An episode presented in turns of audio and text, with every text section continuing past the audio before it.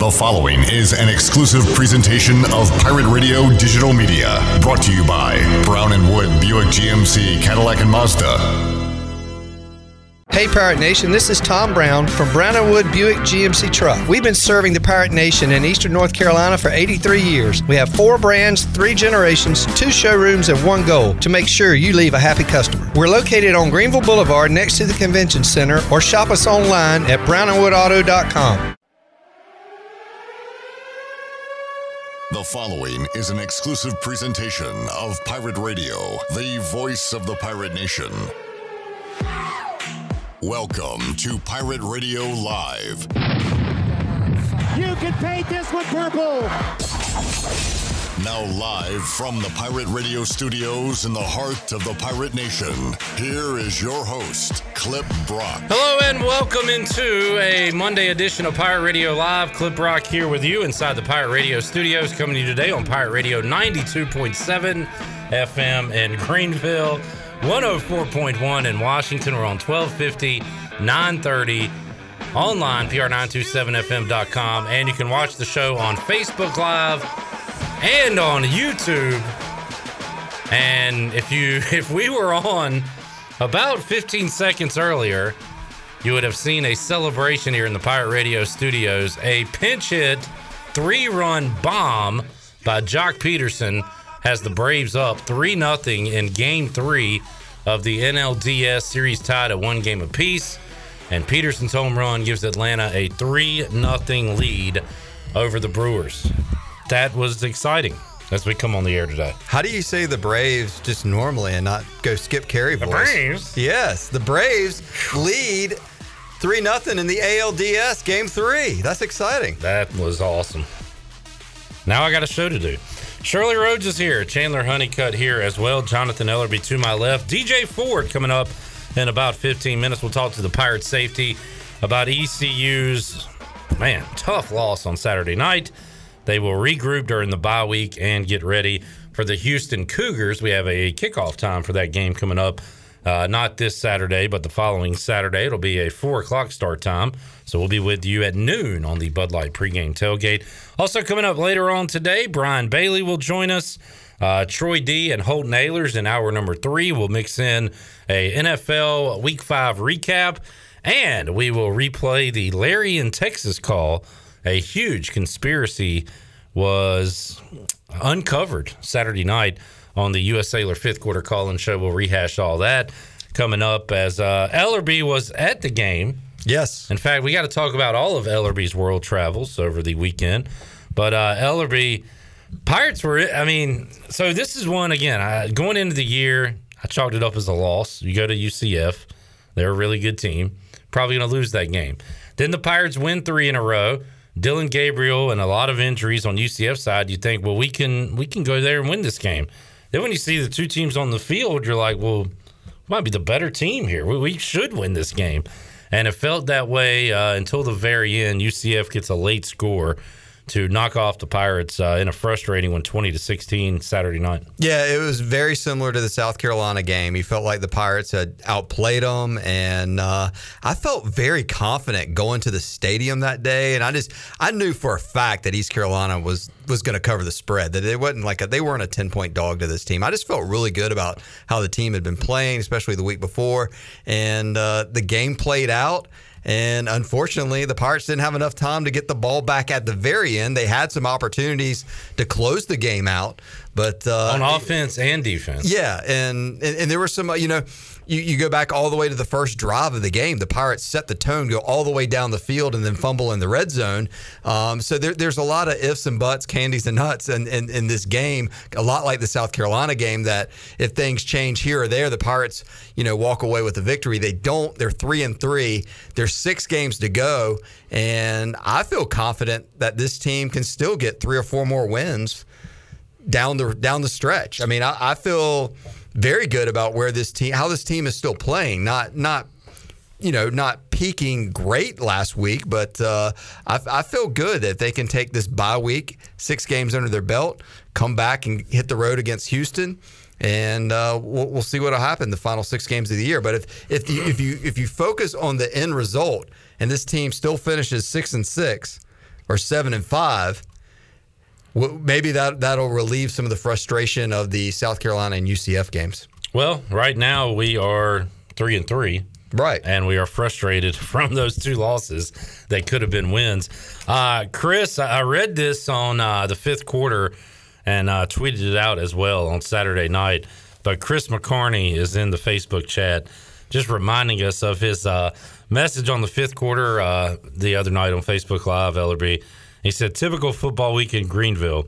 Monday and Tuesday, complain about the loss. Wednesday, talk about how great the Peach Bowl was. Thursday, talk about how long it's been since we're at a bowl game. Friday, dream about what happens if we win on Saturday. Yes. And Chris is reminding us that we are on schedule, Chris. Today and tomorrow, we're going to complain about the loss from Saturday night. Uh, I'm not going to complain too much. I, I feel, you know, it's it, it was tough. It stunk.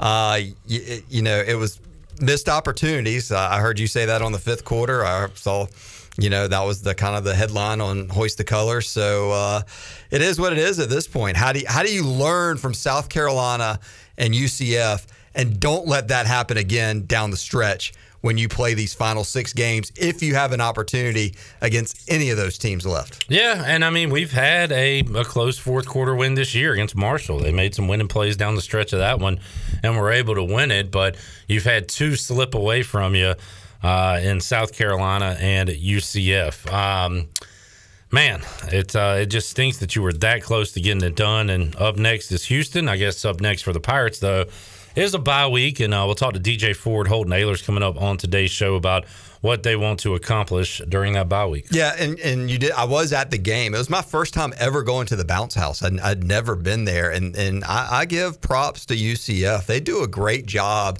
uh, with their game atmosphere. They have a ton of students and uh, young fans that uh, come to the games and uh, a lot of good interaction. And uh, the bounce house does bounce. It was uh, a lot of energy in there. And, and East Carolina, to their credit, kept the bounce house as not really a factor for a majority of the game. Yeah. Of course, I mean, 0 0 at the end of you know, quarter one, three three at halftime. Is there wasn't a ton of excitement on either sides of the ball, offensively at least, uh, on both sides of the ball in the first half. But um, it, it, it, was a cool experience. Unfortunately, uh, just came up short.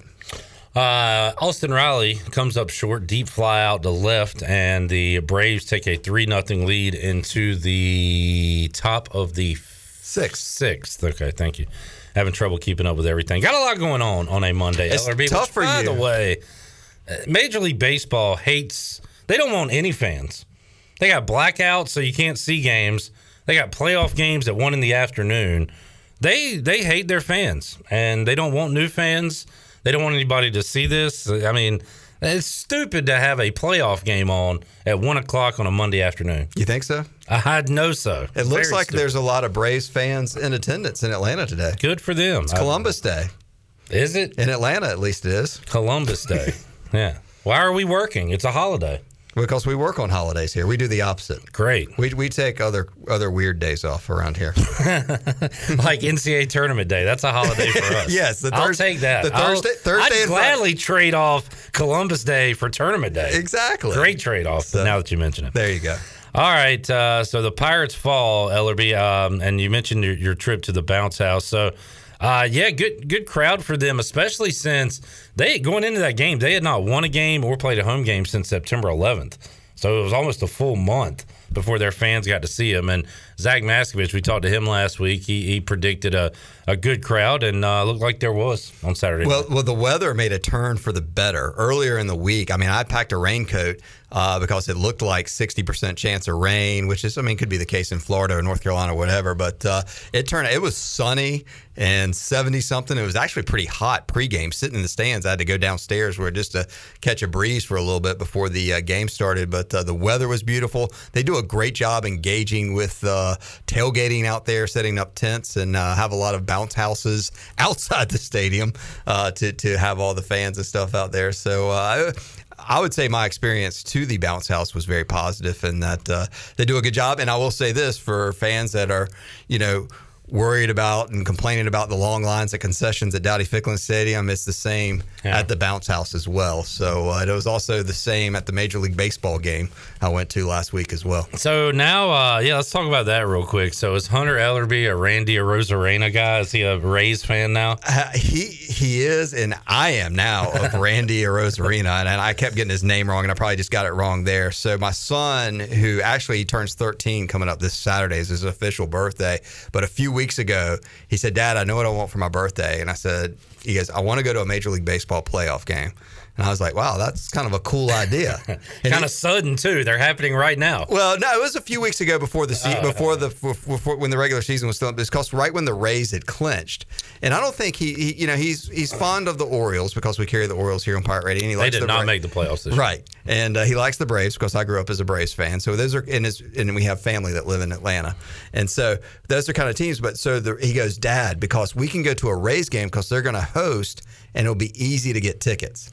And I was like, well, that's all true. He did a great sales job on Yeah. this. So, long story short, is I ended up I jumped online when when Major League Baseball tickets went on sale, and I bought Game One tickets. I was so excited, got good seats, and then I told Hunter about it. And then later that day, I went and looked, and I didn't look good enough because Game One was on Thursday and Oh, not yeah. on Friday. I thought it was on Friday, so we were just going to go to a game. But I'd already locked in and bought the tickets, so I ended up buying tickets for Thursday and Friday. That I went ahead and bought tickets for Friday, so we went to two games, uh, the ALDS between the Rays and the Red Sox for his uh, birthday, and we were able to, to coordinate it because ECU was playing an hour away in Orlando. So we had we went three for three. We went for games. We didn't win all the games, but uh, I, one of the best and most exciting plays I've ever seen in person at a sporting event was when uh, Randy Arozarena stole home plate. That is so cool. That is a such a cool like, one of the coolest plays in all of sports. I think stealing home. I'm telling you, I get chills just thinking about talking about it right now because he they had the shift on whoever was up, and I think it might have been uh, Wander Franco. I've gotten to know some of the names now after going to a couple games. But so the third baseman was actually playing over at shortstop, and the shortstop was behind second base, and Randy was kept. He was going all the way. I mean, he was like dead even with the mound. And uh, the, the the Red Sox pitcher, uh, and it was like a, six pitches to this guy. So that's what he kept getting his timing right. Yeah. And the Red Sox pitcher did like a shrug with his shoulders, and I think that gave him the jump. And it was bang. I mean, it, it was. Pro- it, I, I say it ranks up. I'd have to go back and think of the other plays. I've seen some hail mary finishes for that are good for the team that I was pulling for, and some other cool things. And uh, but that that ranks right up there as one of the most fascinating things I've seen in sports. I'll tell you who's not a fan of Randy Rosarena. Got a text uh, from Mike Mullis on Thursday night. Mm-hmm. Said somebody should smoke a Rosarena.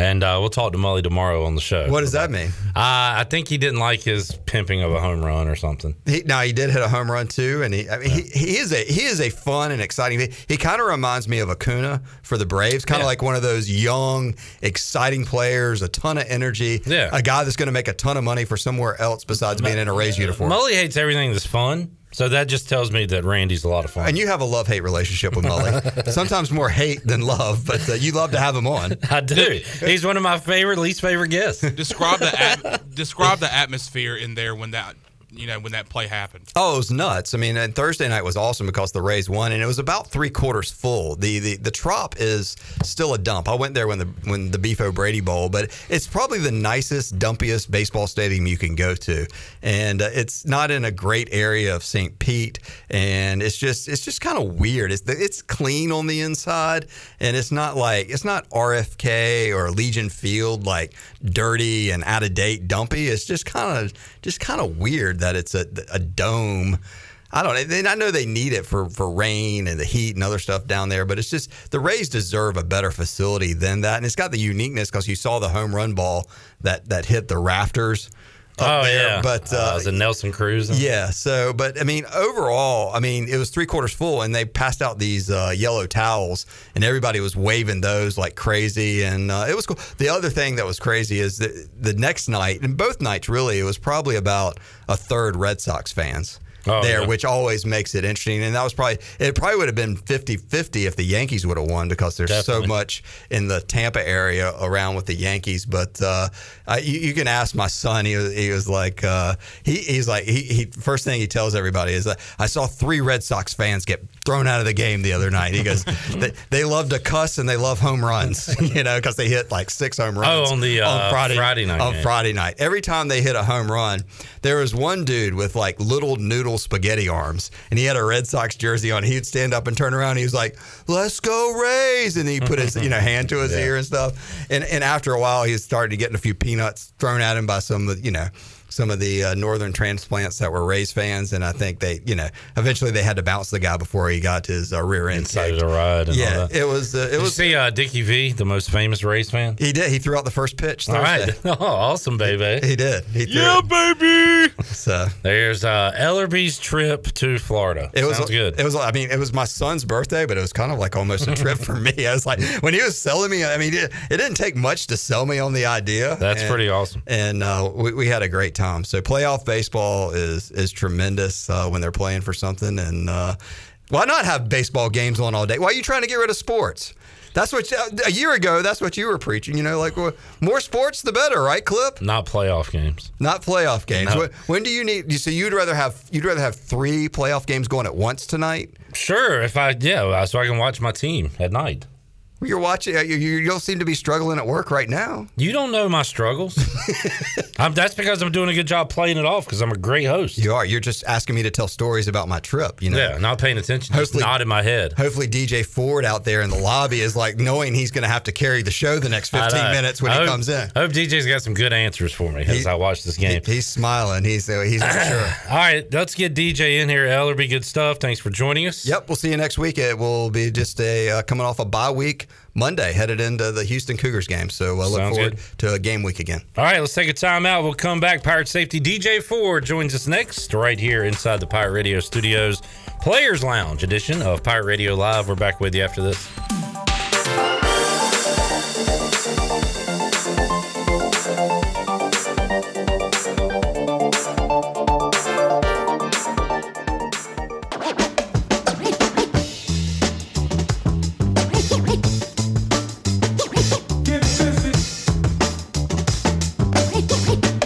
You're listening to Hour One of Pirate Radio Live. Do you need custom t shirts, apparel, or promotional items for your business, organization, or event? Keep it local. Print it local with University Sportswear. Contact them today at universitysportswearenc.com. Now, back to the show. Welcome back. University PC Care has been Pirate Nation's go to IT expert since 2006. University PC Care are the local tech support experts for any of your business needs. Let University PC Care take care of it so they so you can take care of business. Visit universitypccare.com to learn more today. Now let's head back in to uh, PRL. Here's Clip Rock. Quick uh, Buccaneer Music Hall scoreboard update. The Braves lead the Brewers 3 0. Bottom of the sixth. That is game three of the best of five NLDS series. And uh, Atlanta trying to take a two games to one lead. Coming up later today, no baseball between the White Sox and Astros. That game has been moved to tomorrow due to weather.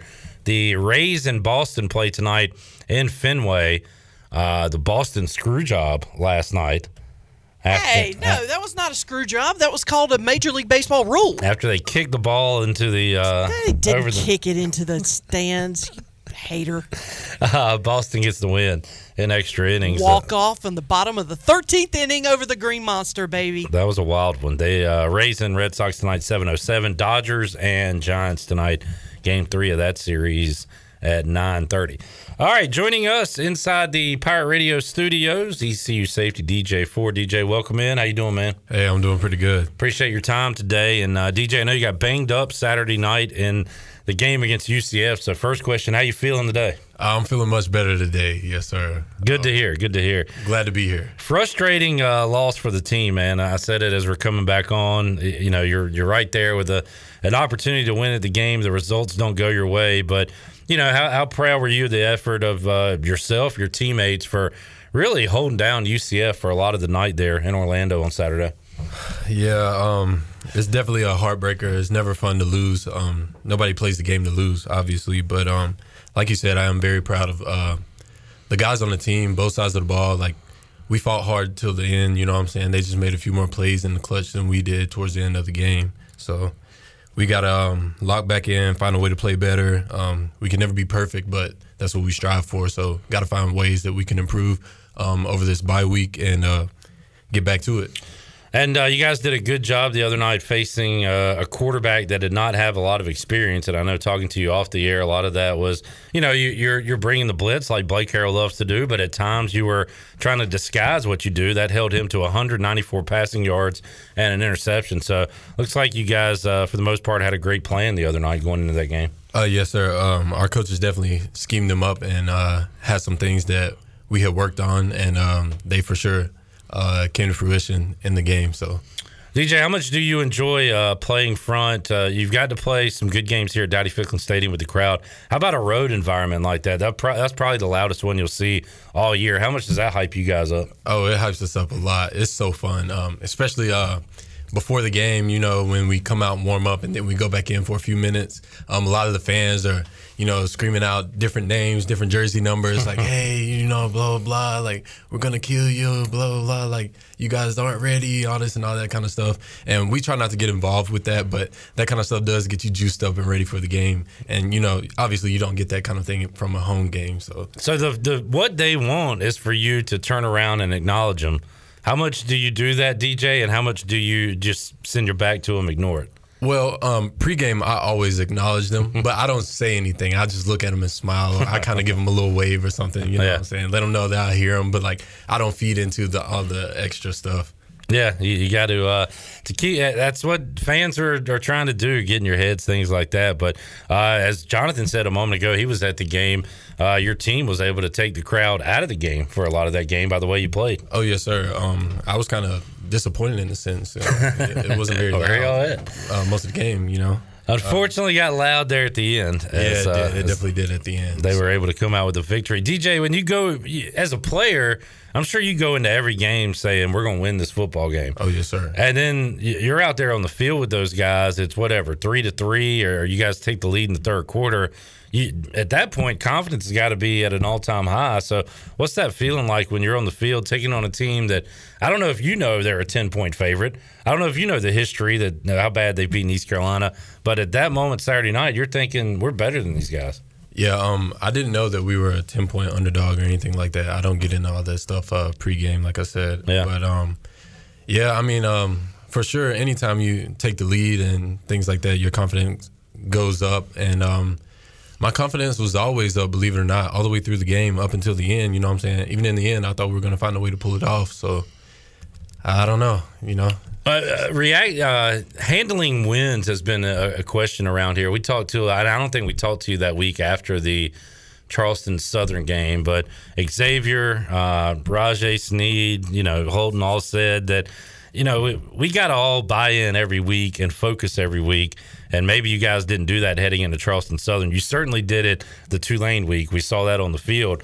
So now you you've had to you've learned how to handle success. You've also learned how to bounce back from tough losses. You did it after the South Carolina loss when you went to Marshall and won. So it seems like win or lose now, you guys kind of understand what it is each week that you got to reset, refocus. You've probably always had that mindset as a veteran, but are, are the younger guys on the team starting to learn that? Um, yes, sir, for sure. You can tell it um, just from the vibes in the locker room and even through. Um, some of the things that are vocalized, you know what I'm saying, talking to the guys and things like that. Uh, we're in a point at a point where we're transitioning from uh, I hope we win this game to we're expecting to win every game. You right. know what I'm saying? So guys are confident. We believe in each other. We believe in us as a team. Uh, we just got to make it happen. So. What's uh what's the most important thing to accomplish this bye week? Uh, we'll start just with you personally. What do you want to focus on during the off week? Um, during the off week, uh, definitely taking care of our bodies and things like that because it's a long season, obviously, and um, uh, refocusing in on some of the details that can be lost in uh, in daily, week to week activities and things of that nature, and then also um, bringing along some of the younger guys. This is a good time for them to get some reps and things like that to you know what I'm saying build some depth for the future. That's right. Is there some kind? Is there a scrimmage like a uh, where the young guys get to play this week? Yes, like sir. That? will be later in the week. Yeah. Uh, DJ Ford joining us. DJ, this is it's more of a Blake Harrell question, I guess, but you've been around a while, uh, both at North Carolina and and this will be your first bye week here, obviously. But during the bye week, do you is it more about fine tuning what you've already learned as a defense, or do you add new wrinkles, it, or is it a little bit of both? What do you um, It can be a little bit of both. Um, I'm not sure exactly what Coach Harrell has planned. Uh, we'll see as the week goes on, but um, for sure, redialing in, like I said, and um, focusing up on some of the details that can be lost on a day to day basis. So DJ, it's a uh, it's a long day for us here on Saturdays. We do a four hour pregame show and then host the postgame show, which can go three or so hours. So it's an all day deal. so I'm excited. Although my wife's already told me a few things I have to do, Yes, but I'm gonna get take care of that stuff, and I'm gonna watch football all day Saturday. That's my that's heaven for me. How about for you on Saturday? Are you as a football player? Are you gonna be locked in? Or are you finding anything else but football to do? Oh no no no no! no. I love the game. Uh, I'm much like you. I'm like a kid on Christmas. Uh, wake up on Saturday. I can't wait for 12 o'clock. You know what I'm Yep. saying? I'm ready to watch the first game, and I'm a commercial break comes on. I'm flipping back and forth between two or three different games. I'm trying to watch as much football as I can. So that'll definitely be a treat. What at what point? And I'm sure you look at a little bit of Houston every single day, right? As you get ready for the Cougars. But Yes, sir. do you lock in on them this week? Is it more introspective this week and then Houston next week, or is it is all about Houston these next two weeks? Um, I think we'll for sure be uh, locking in on Houston because they're the next opponent. But I think we'll also take some time to look ahead at a couple of the other games later in the year. And I, I know I'd already peeked ahead at Houston a couple weeks back, so like things like that, we'll um, for sure be looking ahead, but also focusing in on Houston. When's the last time you uh, have practiced or discussed as a team Navy? You know that option offense is something you only see once a year. Yes, sir. How when like how often do you guys bring that up? Uh, we've actually uh, been practicing that still Oh, up to this so point. you do a little bit of that. yes, sir. Yeah. Yes, sir. Uh, have you faced? Uh, did you face an option team at Carolina? Um, we used to play Georgia Tech. Oh, so yeah, Georgia Tech right. just kind of entered that transitioning When out Paul of that Johnson type of left, yeah. offense. Yeah, but they used to do that every year. So It's not fun, is it? it's not the most ideal situation. no. Not a, yeah, you defensive guys hate that stuff, and for good Yes, sir. reason. So we'll talk about that when we get there. We got uh, some more games to to play. You've got Houston on the road. That's a four o'clock kickoff, and then a uh, Thursday nighter. How excited are you to to be at home on a Thursday night against South Florida? That ESPN game. That'll be a lot of fun. Night games are always fun uh, under the lights. It's just a little bit different. Something about it. You know what I'm saying? No doubt. And we'll be. Uh, I think it's a blackout game. Maybe we'll see the black jerseys on I'm Thursday excited. night. I'm Perhaps. excited. I hope so. DJ, uh, thanks for joining us today, man. Hope you uh, you rest up, heal up, and uh, have a good week during the bye week. And we'll talk to you again next week as uh, we get ready for those Houston Cougars. Thank you so much for having me. Thank you, sir. There's DJ Ford, East Carolina safety, joining us inside the Players Lounge on a Monday edition of Pirate Radio Live. We'll take a timeout, come back. Brian Bailey is back from Orlando. We'll talk to Double B about his trip and have more for you when we return after this.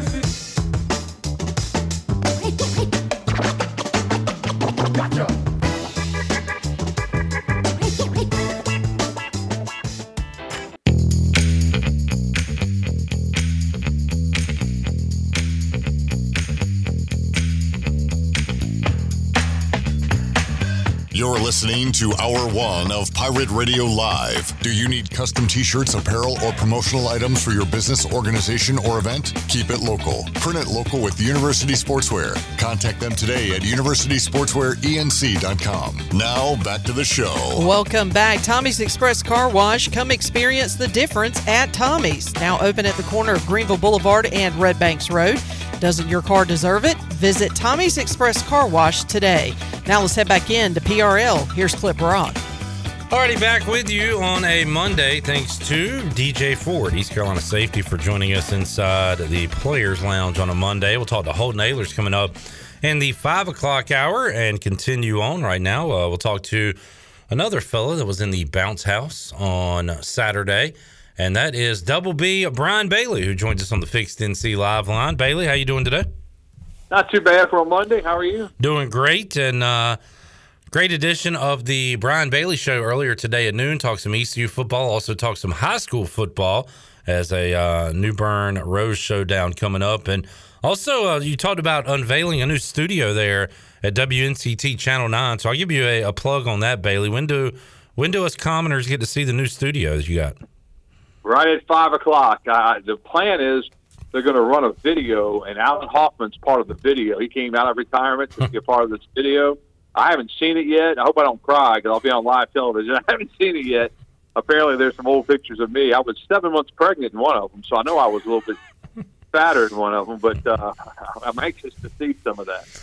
You can see a uh, a Bailey belly you hadn't seen in a while, and probably a Bailey mustache or two you hadn't seen in a while. That's for sure. And I, yeah, I was. I remember that when I, I got up to about 270. That was bad. uh, looking a lot uh, leaner today, Double B. Looking good, looking good. Uh, let's talk about the Pirates and and man, it. I, I saw a lot of people uh, kind of say that it feels good to hurt. You know, Bailey, where you, you just took so many beatings over the years, you become a little apathetic to things. But now you get in these games and you watch them and you say we, we should win this ball game and you felt that way against south carolina. You felt that way against ucf and, and the pirates just did not get it done at the end of that game. So uh, it's it stinks. It's a game you should have won. It's hopefully one you don't look back on at the end of the year. If you're below six wins and say that should have been a win but uh, it feels good to hurt bailey because that means that uh, we're hopefully getting close right? I think they're certainly getting close, and, and I tell you, it's one of those situations. I mean, you know, when when when good teams don't play well, they still win games. And I think that you're looking at a team that's still trying to figure out if they're a good team or if they're still trying to get to be a good team. But they had plenty of chances, just like the South Carolina game. I know fans get on coaches and want to do this and want to do that. I was with the team in Orlando, and there's not I mean, they were so crushed that they didn't win that game, and it's like I, I don't know. It, it's hard to describe the feeling because you know your heart goes out to them because you know everything that they did it was designed to win the football game, and they had their chances. And it's just you know sometimes it just takes a little while longer to get over the hump, and I think that's what this power football team you know, made the analogy about the you know building of a program. You you lose big and then you lose small, then you win small. And I still think that you know the Pirates are right in the middle of that losing small and winning small. There's no, you know, it, you just can't make any mistakes right now. And, when you do make a mistake, it's going to cost you, and it may cost you a game, and it did. Bye week comes at a good time, right uh, in the middle of the season. Bailey, you've got guys dinged up like the the fellow we just talked to, DJ Ford, who was uh, was injured and left that game on Saturday, so he's feeling a lot better right now. But Noah Henderson and his kind of lingering issue, you've had a lot of offensive linemen go in and out, so hopefully this bye week is a good one to uh, to get healthy. Yeah, I hope so. I think you know we found out the game time for Houston's four o'clock, so I think that's that's good for the program because you know if I'm like Houston, I wanted that game to be played at ten in the morning because you got to get back and get ready for South Florida, and, and oh yeah, when you look at things, you gotta you know you gotta win that South Florida game and that Temple game at home to get to six are pretty much you know must wins. I mean you've got to have those two as part of your six, and you know you got a short week, and those short weeks short enough if you play at home on Saturday, you play on Thursday. But when you're on the road and you're in Houston, Texas on Saturday night, you got to get back and get up Sunday morning early and you know condense a whole week into a couple of days. Brian Bailey joining us. Bailey, uh, going back to that UCF game, and and you know, I, I don't, I, I, just react to what I see on television. I follow the ball. I'm not a offensive coordinator, defensive coordinator, but uh, fourth and eight, I, I, was, you know, screaming at the TV. You know, why are we only only sending three here? And I talked to a little bit with DJ Ford about what they did defensively uh, off the air and, and on the air, and he said that there were a couple times where they they basically confused the the freshman quarterback Mikey Keene pre snap and said uh, kind of had a look. We're going to do this. They did something else and were able to to get some some great defensive plays off of that. There were other times where uh, you know they didn't blitz and it hurt them. And one of those plays was that fourth and eight play. So from the naked eye and just knowing Blake Harrell and, and how aggressive he is normally, I was really surprised there. They didn't send pressure at the young quarterback, and I know we got a lot of comments on the same. What did you think when you saw it there uh, at the end of the game? I, I was a little surprised as well. And I think the thinking was, you know, if we do give up the eight, we still don't want to give up the big play. But my thought process was, if you give up a big play and it turns into, you know, a touchdown, you get the ball back and you get the ball last, you know, with time enough to do something with it. I still like our, you know, I still like the Pirates' chances. But as it was, you know, they got 12, I think, on the fourth and eight, and then they were able to just drive down and, and go ahead and catch it in. It was 20, I think it was 23 seconds to play, and that doesn't give you enough time to do anything. So uh, it was just one of those, you know, it, it, it's you have one shot at it. Whatever you call, you call, and then you have one shot at it. See how how it plays out. And I think if they had a chance to do it over again, maybe they would have. But uh, and, it, and it's for, for me, it's hard on the field because you can't see. I talked to one of the the uh, ops people just to find out about you know the running game and, and why the Pirates were struggling in running game, and they said, hey, they got eight in the box a lot of times, and it's kind of you know when they have eight in the box, it's hard to run, and that's when you, you want to open it up a little bit more. Oh, yeah. it out. Yeah. Yeah. So I, I don't. It, it's just, yeah, you know, it's all you know. We're all smarter than anybody else until we have to do the thing, and then I think you know we fall into the same deal. So. Uh, and it worked out perfectly for UCF. ECU didn't call a timeout there, and, and the clock dwindles down, and then they're able to score on what third down, I believe. Uh, UCF was maybe second down, but anyway, uh, did you see the Chargers and Browns yesterday, where the Chargers are are trying to not score a touchdown so they can run out the clock, and Austin Ekeler's not the biggest running back. So he, he runs the ball, and it looks like he just wants to get stood up at the line of scrimmage, take some clock off. And the Browns pull him into the end zone so they can get the football back. I was kind of thinking, and Brandon Whedon was talking about on the broadcast if you're ECU, do you just let them walk in and score so at least your offense has a chance to get the ball back? Well, I, I don't think, you know, on the professional level, I, I see that a little bit, but uh, in the college level, it's got to be something really odd to let somebody score like that because there's so many you know, even if it's a field goal type situation, I mean, you know, there's, a chance to block it, chance to miss a field goal. I mean, yeah, you hate just to give it up like that, but but it's another point too to that Bailey in that Browns Chargers game. The score is forty seven to forty two. These teams have been going up and down the field and scoring at will. This game, this ECU game, is what twenty to sixteen. The offenses have not been going up and down the field. So exactly, yeah. Exactly. Was it was it the Browns game where? Um, was it? I think it was late in the in the game where, a running back was supposed to uh, was supposed to get not go out of bounds and went out of bounds two times in a row and stop the clock. Was that the? That was. Um, what game was that? I was watching that game. No, that was the Eagles Panthers. That's what it was. The Eagles Panthers. That's what it was. The guy kept running out, and the announcers are like, "You got to get this guy out of the game." That was hilarious. The other guy came in, and he almost went out. It was like signaled to himself that he was, you know, in bounds. Well, you can find, you can tell what teams are used to winning and know how to win, and which ones aren't. And the Eagles right now are not used to winning, and it, it almost showed yesterday. Yeah. Uh, I'm getting sick of the Cowboys winning. I can tell you that. Oh man, come on, hop on the wagon with it. Man, I would not. I ain't going on that wagon. Yeah, they're playing good football. Uh, I'm really almost shocked defensively because I'm the eternal optimist. And I was saying the preseason, I think they're going to be better. I think they're going to be better. I was just hoping they'd be, you know, instead of the 30 whatever ranked defense, they'd be 20 something. But they're they're they're getting turnovers. I mean, Trevon Diggs is playing like Deion Deion Sanders. I mean, it's really uncanny what's happening right now. And they got to stay healthy, and and they've you know you just got to you hope hope they can keep winning games, win the division, and then you know once you get in the playoffs, it's one game. You got to you got to bring it I want to see Zeke and I want to see Dak and all those boys bring it in the playoffs. I want to see them dominate a team like they did the Giants yesterday in the playoffs. And you know, oh, look at Bailey! Regular season's over, uh, huh? You're just ready for the playoffs. I'm saying if they get that far, don't trick me like that. Don't put words. I heard an interview with uh, Carson Palmer today, former QB Bailey with the the Bengals and uh, Cardinals, and he brought up a good point. I mean, it's kind of an obvious point, but but he said it, and I said, "Oh yeah, that makes sense." He was talking about how, and he mentioned like Darrelle Revis. There's a lot of good corners that have played, but Revis didn't let the ball hit the ground. Uh, he didn't knock balls away a lot. He was picking them off.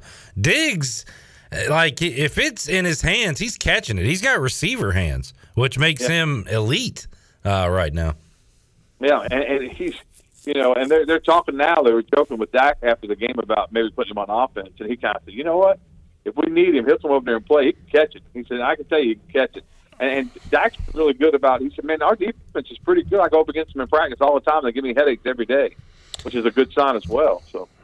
How about them freaking Cowboys? Uh, how about those Buff? I like your attitude. You're coming around, Clip Brock. I mean, I, I just, if nothing else, I, I, am a real sports fan. I'm a real Cowboys hater. I hate them with a passion, but I also try to be honest about what I see, and they are really good right now. But you, I, I have it on on record that you actually purchased a Dallas Cowboy hat within the last 365 days.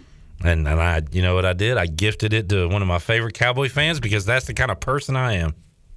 You are a great person, a great man. Bailey, uh, how about those Buffalo Bills? Has there been a passing of the torch for the best team in the AFC after what we saw last night? It sure looks like it because Patrick Mahomes looked pretty human last night in that game, and uh, Josh Allen and the Bills. You know, Josh Allen, he looks really, really good. And Buffalo, you think how they're playing right now, and, and teams have to go up to play at Buffalo late in the season. Oh yeah, it's gonna be. Oh, Going to be cold, going to be snowing, going to be wet and gross, and uh, they're going to be running up the score on them. They are uh, very, very impressive right now. Bailey uh, had a great high school uh, show today on the Brian Bailey Show. What games uh, are coming up? I guess touchdown Friday, but do we have any to look forward to before Friday? Yeah, we do. We got a couple of games uh, tonight. We got a couple of games tomorrow night. We talked with Todd Life. Todd Life and the Ayden-Grifton Chargers are playing four games in 15 days, which is unheard of. Uh, that's why I wanted to have him on the radio today to talk about that. They didn't play for a month. They went four weeks without playing a game. Now they're squeezing them all in in two wow. weeks. Uh, they've got West Craven tomorrow night in the Eastern Plains 2A conference. You got a game in the Coastal 3A. I think there's three games on the schedule tonight. Uh, Riverside, uh, no, Southside and Northside are playing. Riverside plays tomorrow night. Southside and Northside's a big game uh, in their conference, Coastal Plains 1A, 2A. So that'll be good. So we got some high school football tonight, some tomorrow night, and then uh, of course we get touchdown Friday coming up on Friday. Good deal, Double B. Thanks for joining us today, and uh, have a fantastic week, sir. Sounds good. Hey, what do you uh, what you Melissa got plans for you, or are you watching football all day Saturday? Well, you know, here's it's funny you asked me that because last week she said a girlfriend of hers had asked her to go to the beach. And I said, "Well, that'd be fine." And she's like, "Well, that's your weekend off." And I'm thinking, "Well, that's okay. Go to the beach. Enjoy yourself."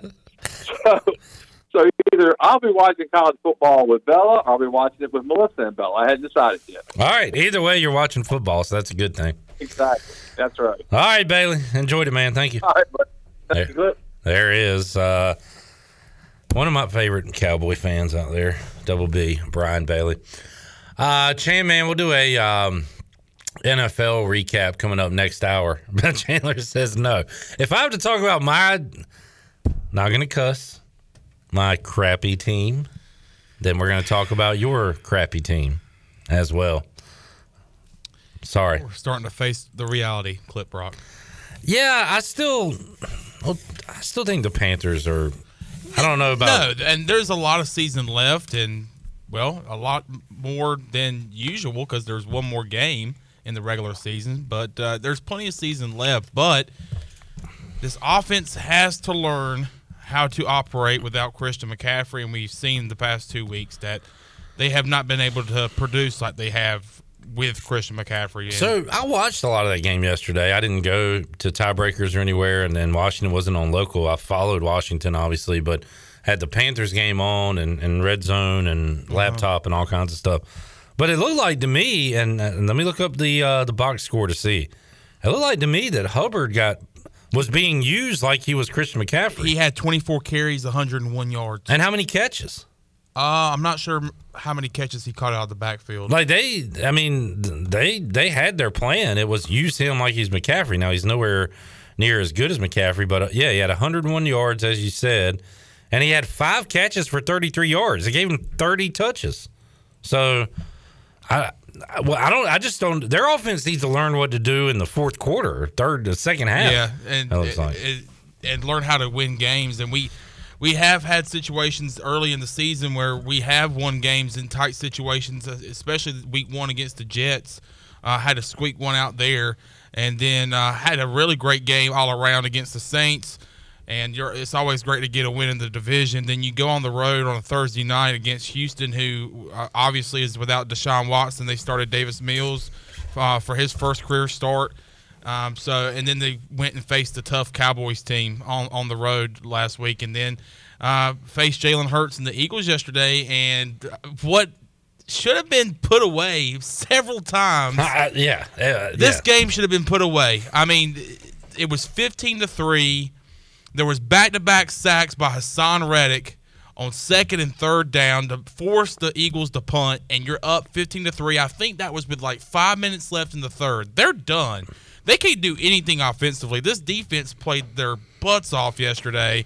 and the offense just could not find any ways to put this game away. There was even a chance, and this is defensively, but there was a high snap from Kelce, the center, to Jalen Hurts. Now, granted, Jalen Hurts should have caught it, but it went through his hands and it went into the end zone. And there was like, I, I swear there's like three Panthers on one Eagle. And somehow that ball squeaks out and it goes out of the back of the end zone. And I'm kind of disappointed. Like, I yes, we got a safety, and yes, we're going to get the ball back, but I want a touchdown there. When you have three Panthers and one Eagle fighting for the ball, somebody should come up for it for Carolina. And it didn't. So we had to settle for two points, and we got the ball back, but didn't do anything with it. And so just plenty of missed. And this was a famous phrase by an old Colt coach by the Panthers, Ron Rivera missed opportunities, and there was a lot of missed opportunities yesterday. Ron Rivera, you say, head coach of the Washington football team. Mm-hmm. Yeah, I saw somebody say uh, yesterday we really miss Ron Rivera. Would you like him back? No. About ready to get rid Who of his ass. Uh, some Panthers fan on Twitter. Oh man. Yeah. Nah. Yep. It so- was a, it was just a tough loss, and it was a lot. It was a lot like East Carolina's loss. I watched two of my favorite teams in the whole wide world lose, blow fourth quarter leads. and yes, in a game that they should have won. And it stung. Both of those stung because the Panthers had a chance, and I mentioned this to you off the air on Saturday. That game Saturday for East Carolina really hurt, and it hurt like no other loss has in quite some time because East Carolina was in a position that they haven't been able to ha- be in for a long time. Three and two, one and zero in the conference. Had a chance to go four and two overall, two and zero in the conference, going into a bye week. Panthers had a chance to go four and one, sitting pretty, going and facing the Vikings next week at home. So, just you know, a lot of what ifs for both of those teams, and it just it stinks that both of them lost. All right. Well, this is uh this isn't even our NFL recap segment yet, so we're gonna have to talk about it all again next hour. That's fine. like once I got rolling, I know. Once You I got rolling, stopped. yeah, I, just wanted had to to jump in and be like, well, not yet. I know, I know. I'm sorry. You got it rolling though. All right, uh, let, we'll take a time out as we head to the break. Uh, the Braves go down in the seventh. It is as we head to the bottom of the eight, uh, top of the eighth rather. Atlanta three, Milwaukee nothing. Can the Braves bullpen close this one out and give Atlanta a two to one series lead? We shall see. All right, we'll take a time out. Come back when we return. We're going to recap one of the calls from the U.S. Cellular fifth quarter call in show. This one got a lot of traction. Um, some people, and I try to find the humor in everything. Some people thought it was funny. Some people thought I was a, a jerk. This so this is supposed to be funny. Supposed to be funny. So I don't, you know, you can be your own judge. We're gonna play Larry in Texas call in its entirety because I didn't want to edit it, so like it makes it sound one way or the other. Just want to play the whole call. We'll recap it afterwards, and you can give your thoughts on it. You can give us a call 317 1250. Chime in on Twitter or Facebook Live. Is there a giant conspiracy going on? Are Pirate Radio, Morgan Ahlers, and others pulling the strings? We'll find out from Larry in Texas when we return. Hour two of Pirate Radio Live. Back with you after this.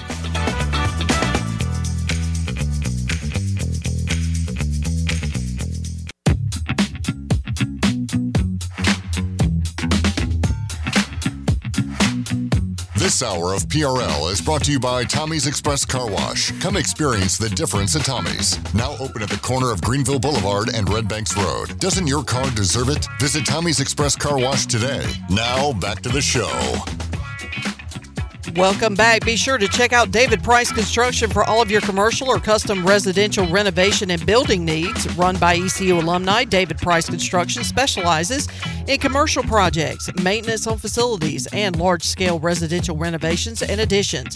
David Price Construction, the proud ECU home services partner. Give them a call today at 919 292 5532 or visit them online at davidpriceconstruction.com. Now let's head back into PRL. Here's Clip Brock. All right, Braves leading the Brewers 3 0 in the top of the eighth, runner on first.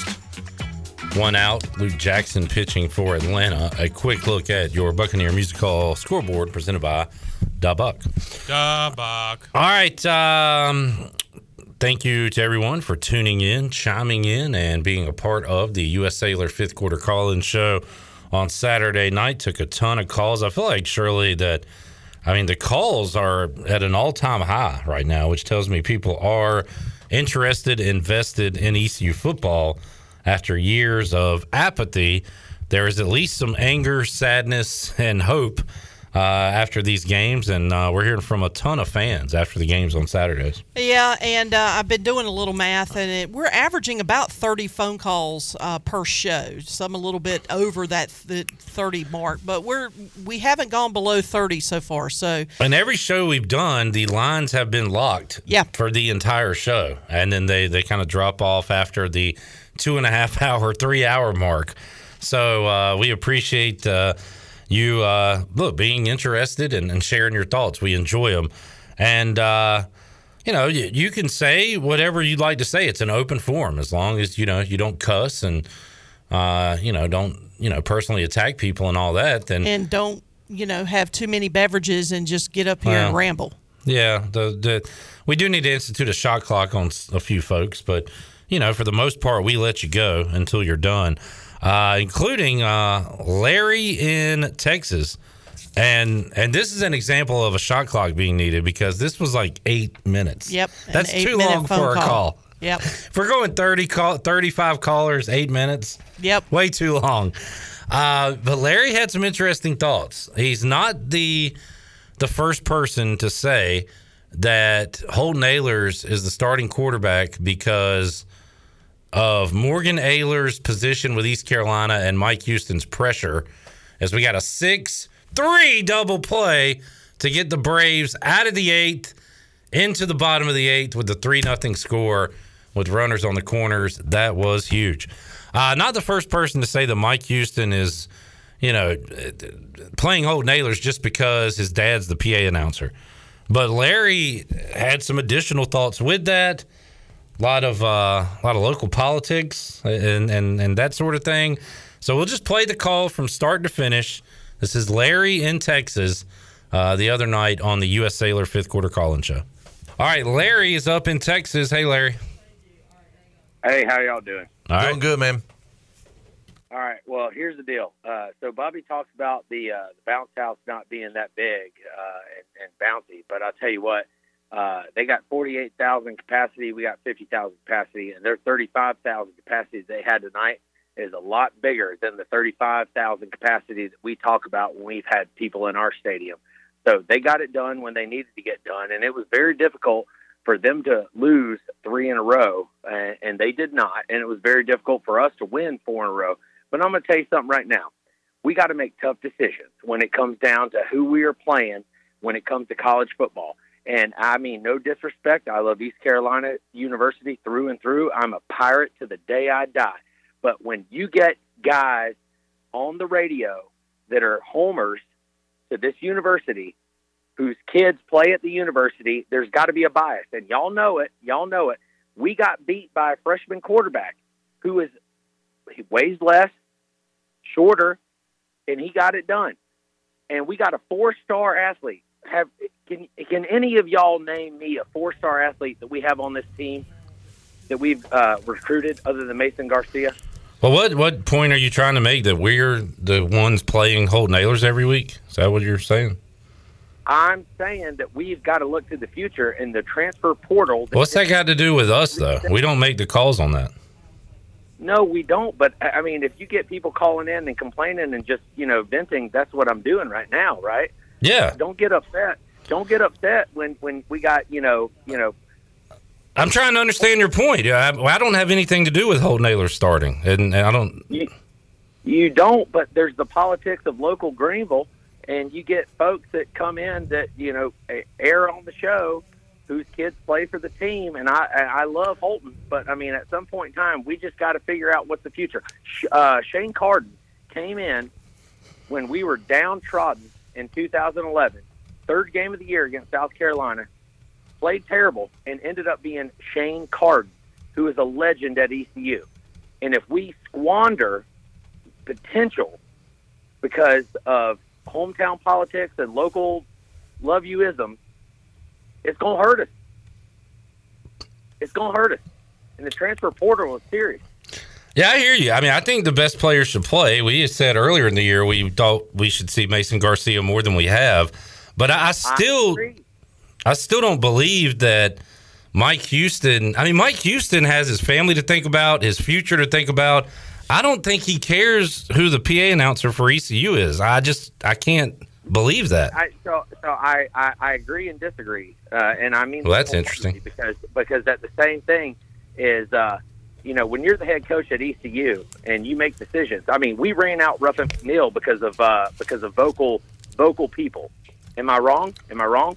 Well, people with money, yeah. I, I think you think Morgan, but, that, but that's at every college I think football you, team. You think Morgan Ahlers has more clout and more money than he actually does, or more? Yeah. uh, I, I, and, and you, you guys' defense is, is is a pure example of that. But my point is, is we ran out a good head coach because we thought our money was bigger than our pocket was.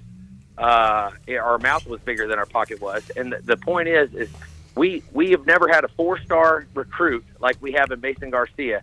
And if we don't look to the future, we risk losing the future of ECU. I love Holton. I think he's a great quarterback. But when you make decisions like when you have a wide open pylon and you could run 10 yards and you lose pounds to get faster and you don't run and you throw the ball that could have been the difference in a game. I mean, that's tough. That's tough to swallow. And then when you look at like little decisions that are just, my God, like how how do you do this? How do you how do you how do you do this? And and he's not a bad quarterback, but my point is, is we have to look to the future. We have to think about the future. We don't have to look at Greenville anymore. We have to look to who is going to take us. And we have a four star recruit. We've never had a four star recruit and we got one, and we're going to risk losing it if we don't start getting smart. All right. Well, eh, eh, you know what? Let me let me just say something about the four star recruit thing. Four star, stars means nothing. Mason Garcia has not done anything yet at East Carolina, and until he does well, something on the field, those four stars mean nothing. So well, just just throwing is, it out there to put a guy on the field just because he's got four stars.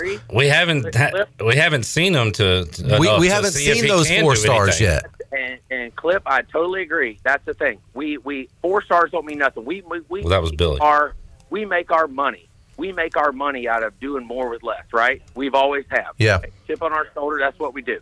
But when you get a four star one time, one time, and you don't give a chance or you you hinder that opportunity, I hear you. You're going to be left with what could have been. Yeah, I hear you. Uh, I'm I'm with you. I mean, that's a that's a coach thing. I mean, yeah. to point the finger at like hey, hey, a, a pirate radio host is kind of weird. Hey, but but Mason Garcia's dad don't get to don't get to come on uh, pirate radio. he could if he wanted to. If he hey, look, we, we would. I hear you, man. I hear you. Okay. I'm just I'm just saying. There's no shade. I'm just being honest. I love Pirates through and through. I love Holton. Uh, you know, uh, Morgan is a great gang announcer. I understand you're frustrated with the play. We've talked about the the the Palaca plays tonight. We get it, man. I understand. I got you. But w- when do we when do we move on and when do we go? What's the when the coaches decided, Larry? I can't make that decision. Neither can you. What do you not understand about that? There's local politics, bud. God, yeah, what? I don't, what? What do we do? Go out and vote? you know what I do too. You do it. I know it. You know what? But you can't put you can't put somebody on air and you can't say that we don't support you 100% and your son 100% if you don't want to play the other guy. You can't do it. You, and Mike Houston is handcuffed. Mike Houston is handcuffed. No, Mike Houston's not. Mike handcuffed. Houston don't give a damn no. about pirate radio. He's no. not. It, he doesn't care about. But if Mike Houston, but if Mike Houston was to play Mason Garcia next week, he said Mason Garcia is my starting quarterback next week. What would local Greenville radio? What would what would pirate radio? What would local folks do? They would lose their mind. No, I don't agree with that. No, you don't. No, I don't agree with that. I, I, don't agree with that. If Mike Houston was to make, if Mike Houston was to make the decision right now after tonight's game and said, you know what, next week, well, not next week, next game, Mason Garcia is going to be our starting quarterback, then we would see what would happen. I mean, that's just the bottom line. I, I, I don't see where the uproar would be. Um, you know, I mean, we get a lot of calls and comments, Larry, every game That about say- benching yeah, about- Holton Ahlers. about- yeah, we I have- it's- we have people saying you're not the the, only person like that wants to see different quarterback play. But I'm just saying, would y'all have Morgan on every week if it wasn't? Morgan hosts the high school huddle, and he joins me to talk football. And and Morgan would do his high school show. If he would like to come on as a guest on my show, he can. If he chose not to, he doesn't. A and M. Huh? That was a great touchdown by A and M and the quarterback search. Well, we got to go, Larry. We we got more calls, but Yeah, I know. I'm just saying. I'm just I know you're just saying. You said it. go Pirates. All right. We got we got to look to the future. All right. Y'all take care. All right, there is Larry in Texas with a mouthful there. Uh, Saturday night on the U.S. Cellular fifth quarter call-in show. I don't know why I put myself through that again, but I wanted to play it in its entirety so we didn't edit anything. Just wanted everybody to hear the call. I've heard Troy of La- D's here, by the Good way. to see a clip. I've heard of Larry the Cable Guy. This is Larry the conspiracy guy. He uh, he had his take and he stuck to it. Yeah. Although in Larry's defense, I, I thought I was going to be late to the program. I did just get off a conference call, uh, w- uh, luckily with Coach Houston.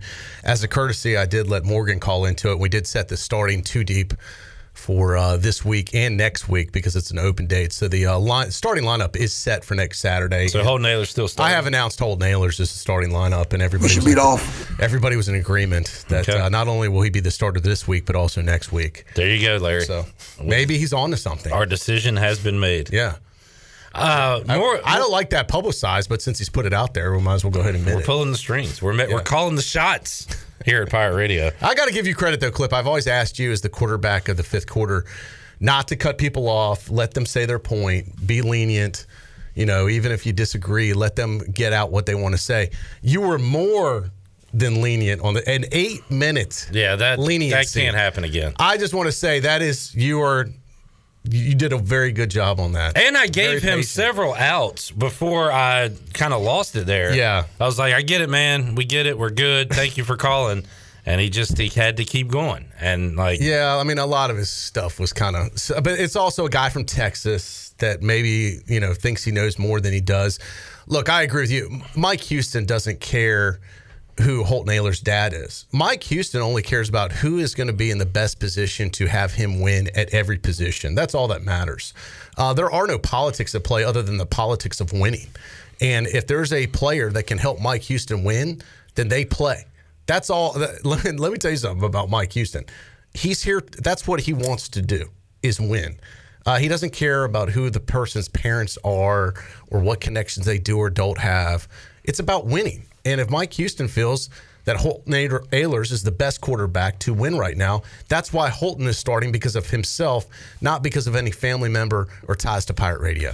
uh, we got a call on. You can call us 317 1250 if you'd like to chime in. Tom in Greenville, we didn't hear from him on the fifth quarter, but we do today on Monday on Pirate Radio Live. Hey, Tom. How you doing, guys? Good. Doing good. That was an interesting call. Yeah, I think people are very frustrated, as you are. That that game hurt, and Holton seems to have he's either on or he's off. There's no middle ground with him, uh, and it.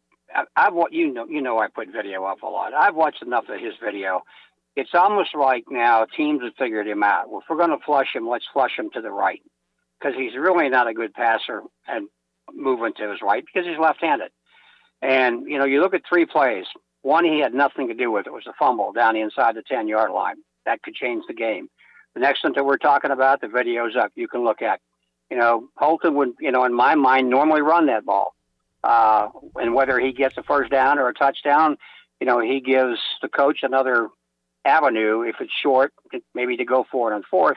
And then you hit, you know, you look at Audie, and you know Holton has a t- propensity to throw off his back foot.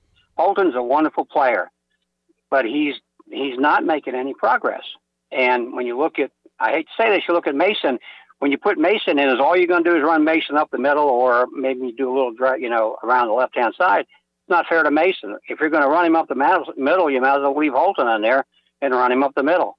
You know, we don't know what Mason can actually do.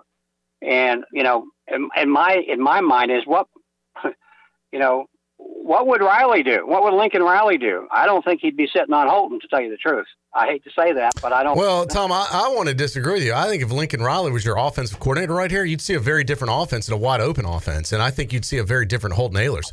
That is not a fair comparison because I think uh, Holton Ahlers under Lincoln Riley would be a superstar, quite honestly. I don't think he's got. I I don't think he could run that offense. Now we're going to have to. I disagree. I don't think he's been given a chance. I think this is a very different offense that's being run right now. But what I what I don't understand is okay if if you can use excuses, but I think we have the second coming of Skip Holtz here uh, in this coach. He he has he loves to run the ball, and that's fine. But you also have to have a passing game. And some of the passes he threw, I don't have any idea who he was throwing them to. And maybe you can help me out with that. You know, we're throwing. I mean, and you know, you look at uh, you know our receivers. We I I don't know. You know who who who we missing from last year? We're missing one receiver. Was he that important to, to the to the makeup of the receiver core? CJ is uh, he's so far down the list right now, and I would hope he would come back, but I don't think so. He's just getting farther and farther buried. So why are you trying to throw the ball to him? The passing game is uh, is dysfunctional week in week out. I think you said it best when you just said inconsistent. I mean, it was that game was there for the taking the other night. I know exactly those three plays you're talking about, but as far as CJ, that has been a mystery this year. He's coming here on Mondays and talk to us. Has a great attitude. Sounds like he, you know, he wants to win, loves what his teammates are doing, but he himself has not put up the production. And I don't know, Blake Proehl had uh, some bigger numbers than I thought when you go back and look at it. But there's no way just him leaving uh, should have such an impact on this offense and on this passing game. You know, and I'll, I'll have one thing else. I'll shut up. Blake Proehl knew how to get open. He knew where to sit down in the zones. He knew how to get some spacing, and we we don't have you know, somebody right now that, and maybe Audie's going to come on. Audie was playing good. I mean, when you look at Adi, he's really picked his game up, and I, I really thought that, you know, he was going to be a, you know, a miss, but he's really played well. All right, Tom. Thanks for checking in, man. And, and Tom, I do agree with you. I think that uh, that Mike Houston and Skip Holtz have a lot in common as far as their offensive philosophies uh, of ball control and run first. And uh, I do think you're right about that. I, I don't want to say he's the second coming of Skip Holtz as you did, but I think that his philosophy is very similar in that. Well, I wish nothing but the best for Holt, and I hope you know that he can pick it up. And I hope I don't. I I think that Mike Houston's controlling this offense, and there's no way that Donnie is going to you know do what he's doing. He's he's too good of an offensive coordinator to be sitting on what what's going on here. All right. Thanks, Tom. I mean, Tom I- wants to see it opened up. Yeah, as a lot I mean, of folks I, I tend to agree with Tom there too. I, I- I don't. I think Donnie is doing what the head coach wants him to do. Well, I was going to say, and, and look, if they stop, if they stop them uh, Saturday, even with all the mistakes that happened and missed opportunities, one defensive play when it was what fourth and eight, I believe. Yep. If you stop them at fourth and eight, we're having a very different conversation. we are. You still score 16 points. You're right. But it's It was still. It wasn't as an impressive win. It could have been. I mean, East Carolina did dominate. I thought that game had plenty of opportunities to win that game. Number of different plays are changed. ECU wins that game, but once again, the Pirates shoulda, woulda, coulda. We're still look big picture three and three halfway through the season. Still a lot to play for, but this team should be five and one, and, and very well could is capable of being Uh, five. I think that's why right now. folks are so frustrated. Yeah, but listen, I still see the progress. I, I think sometimes you can't see the for. You know what do they say? You can't see the forest because of the trees. Take a step back and look at the progress that this program is making, and I think it is good. It, and look, these are games.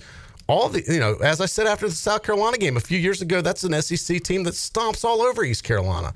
Same thing with stink. UCF. I'm just saying that we are making progress. Maybe it's not as fast as some people want, and would we'd love to be five and one right now? Absolutely, but there's still a lot to play for this season, and everything is not lost. Just I don't think nobody's saying well, that. I think some people have that attitude. just just want to see better play week in week out because now we we're getting there where we feel like we should win these games and not just be in them. So which is great. I'm I and I told you Friday I would settle. I remember saying this clip. I just hope we don't get killed by UCF. I if, if- I'd love to win, but if not, I hope we're just competitive the whole game. We were, and I said it. I hate to say a moral victory. Oh no! I hate to say it, but it was a moral victory Oh, that we are back being competitive in every game. Oh, now we need to win more than just being competitive. I feel like Troy D would have trashed somebody calling in saying that years ago. That's kind of gross, Troy. I'm from where this program was. Yeah, I know. We've come light years, is what I'm saying. I know. We still got room, plenty of room to improve. Yeah. Don't get me wrong, but I'm just trying to keep a, a, a big picture aspect to this thing. Troy, big picture D, hanging out here today. All right, let's take a timeout. We'll come back. Let's hit. Uh, we'll hit our NFL recap. Troy, uh, we'll talk to Holton Ahlers coming up at five o'clock. We'll recap your trip to the bounce house. Yeah, do all uh, that. Yeah, I'm not so sure about that place. All right, I'll save it for pros uh, cons. Save it for the show. Will do. All right, uh, more to go on Pirate Radio Live on a Monday. We'll also have a winner uh, giveaway for you coming up in hour number three as well. Back with you on Pirate Radio Live after this.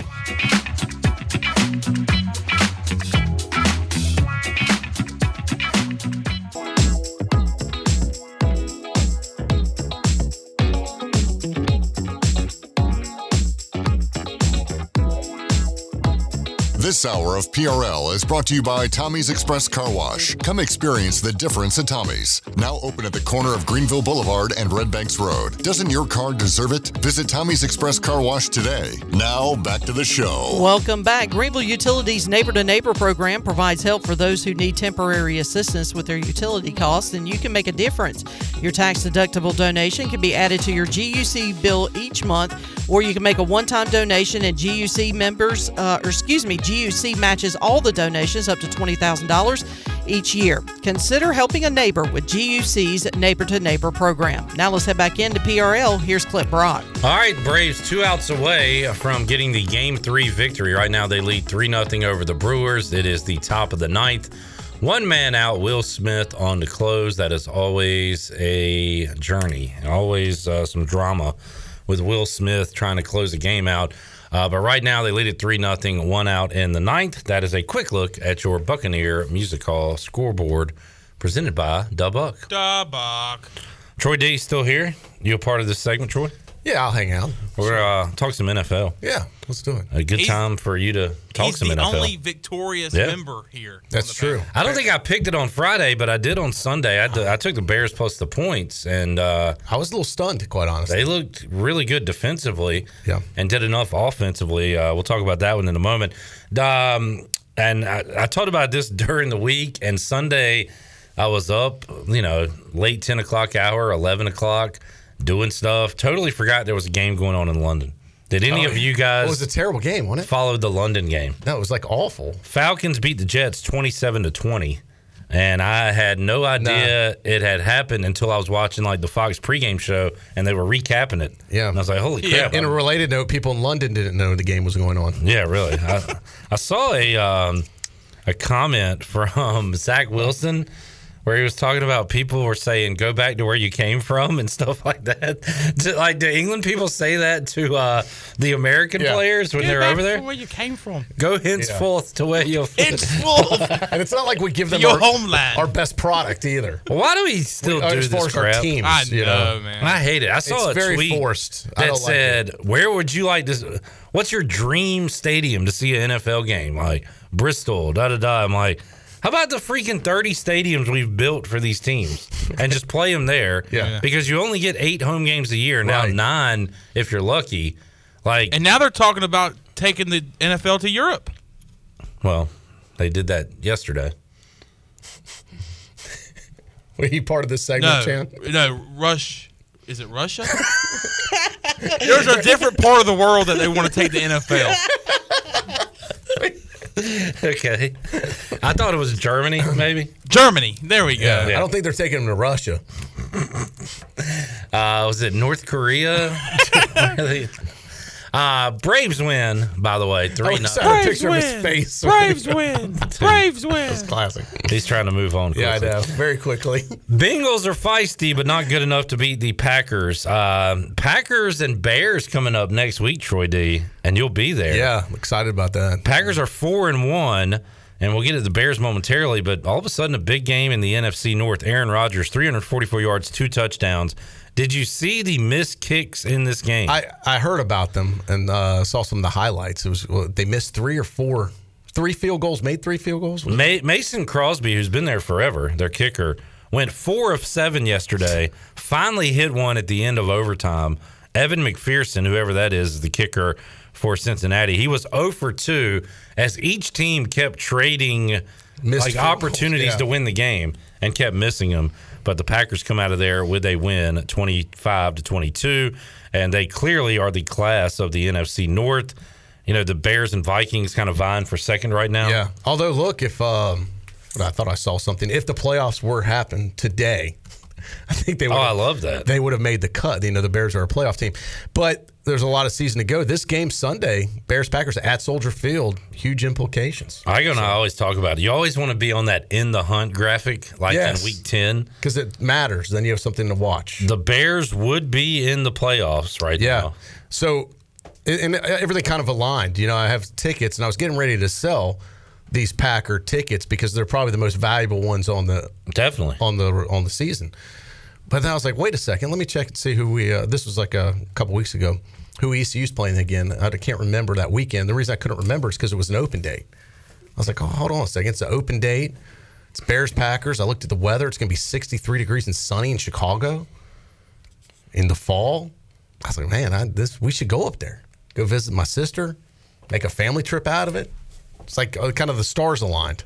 All right. And Troy D will be at Soldier Field. Yeah, I'm going to take in a Northwestern game the day before. My Who- first Big Ten on location game. Who are they playing? Uh, the exciting team called Rutgers. Rutgers and Northwestern. Yeah. Greg Schiano. What a showdown. I was going to buy, I looked at, um, so I was buying tickets for us and uh, went to the Northwestern's website. They had very, you know, a few tickets available, some decent sideline ones. They were like 50 bucks each.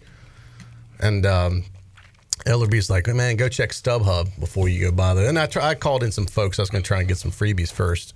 You know, people my, pulling my Northwestern connections. Did you try Confer? Uh, I did not call Confer. He does not have a Northwestern. He has a Northern Illinois connection. Yeah. But uh, we haven't talked in a few years, so Hmm, what happened? Why? I didn't want to. I didn't want to call and then just ask him for something. I didn't feel that's that's just not right. He's got plenty Um, of money. So I do. I do have a friend in the business that was in the business that has a connection to a Rutgers coach. But then when I looked on StubHub, now you already know the answer, so I'll ask you, Chandler.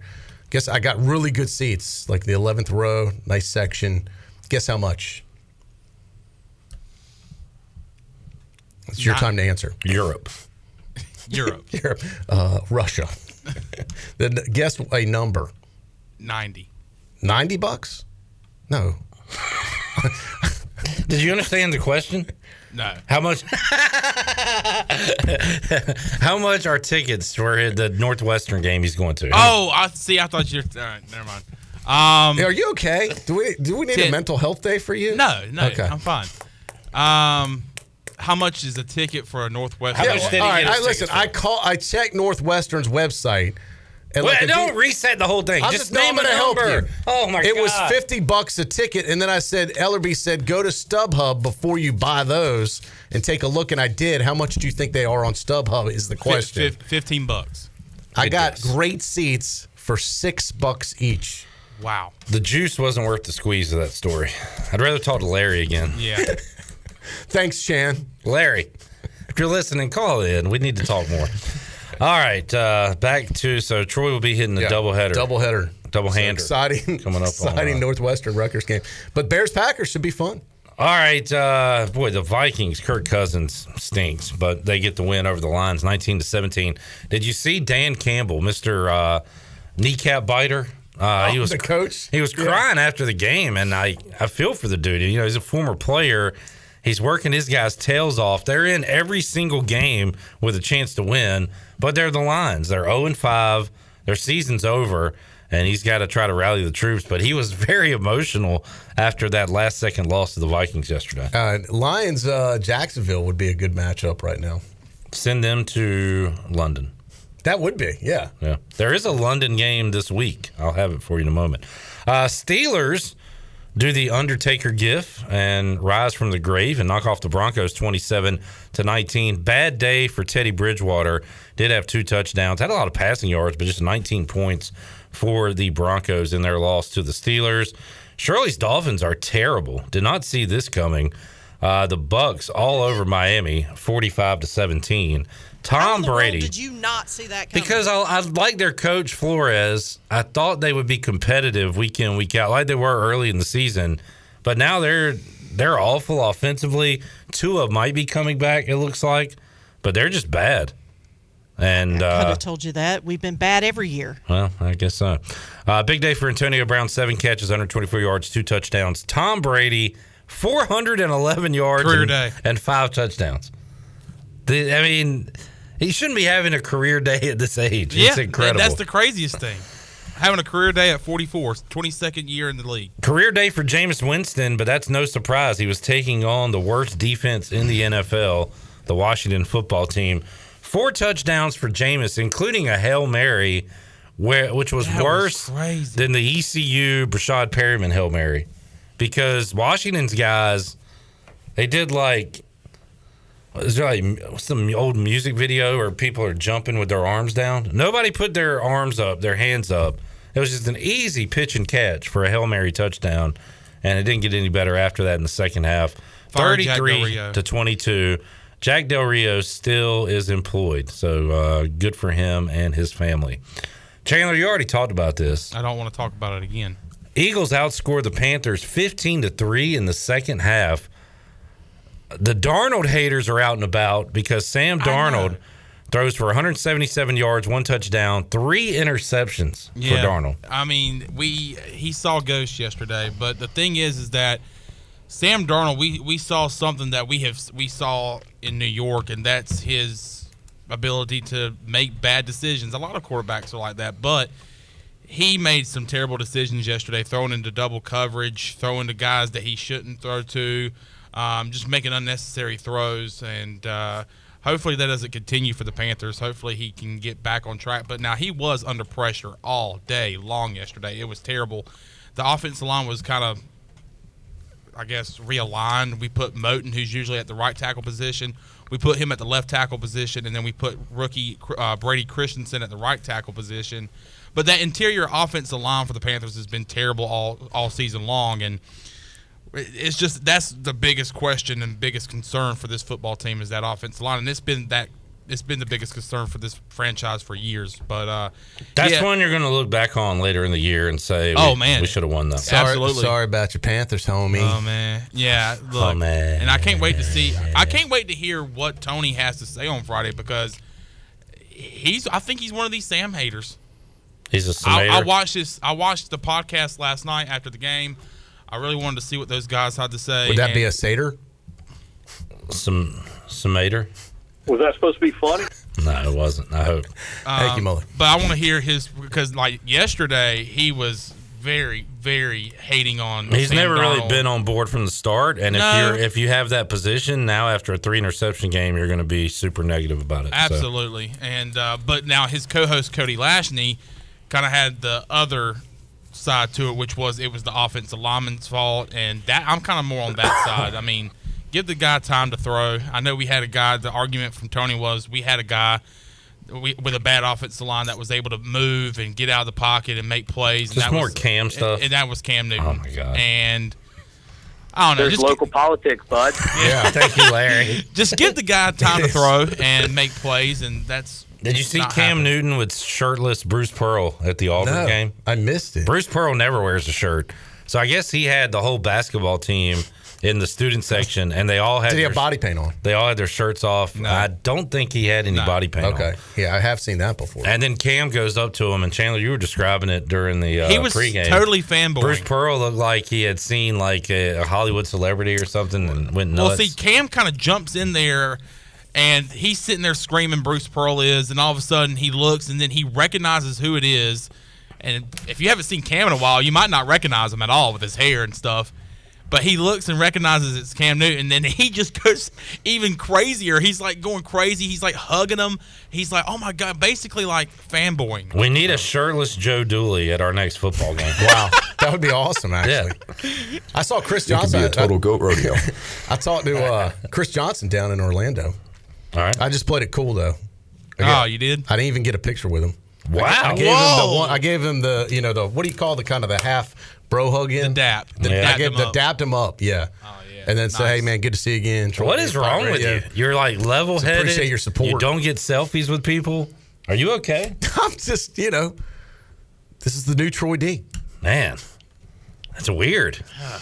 But it was uh, it was good to see him come out to the game, support the Pirates. He does live in Orlando, I was about so it wasn't that d- tough. he's and down there. They gave him a VIP pass, you know, sideline pass. I saw he had a uh, he got a picture with Keaton Mitchell after the game. That's yeah, pretty- that, was cool. And which is funny because I, uh, you know, two weeks ago I said Keaton Mitchell is the is our new Chris Johnson out there. Are you acting like you're the only person? No, I'm probably not the only person, Oh, but I, I just put it out there on uh, when I he had one of his huge runs. I was like, God, this guy reminds me of Chris Johnson. Of course, now they're together. Mm-hmm. It's kind of cool. Kind of cool. The Jaguars have lost 20 in a row. Who is? Oh yeah, new Troy D likes moral victories. Says Mike. Old Troy D would have hated a moral victory. Yeah, exactly. Yeah. I'm evolving and changing with the times. Hey, you. Uh, It's 2021. yeah. I identify with moral victories now. You keep up or you fade away. You're keeping up with the times. Exactly. Uh, who is the last NFL team to lose 20 in a row? 20. Detroit. No, it's it's like 70s maybe and on into the early 80s, I want to say.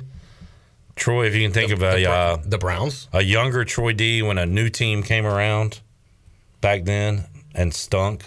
Oh, what, the Jaguars? No, they were in This 95. is the Jaguars we're talking about Oh. now. The uh, the creamsicle Bucks.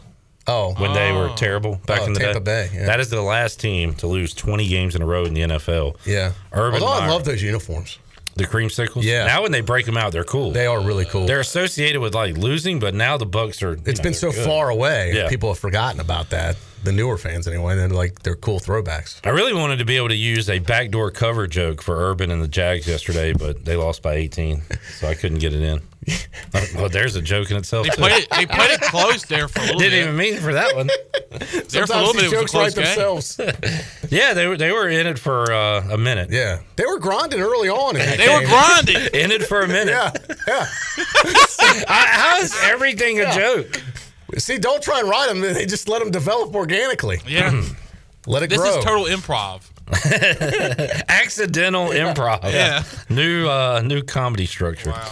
uh, Titans 37 to 19 over the Jags. So 0 and 5 now 0 and 5 for the Jags. You know Uh, Owen?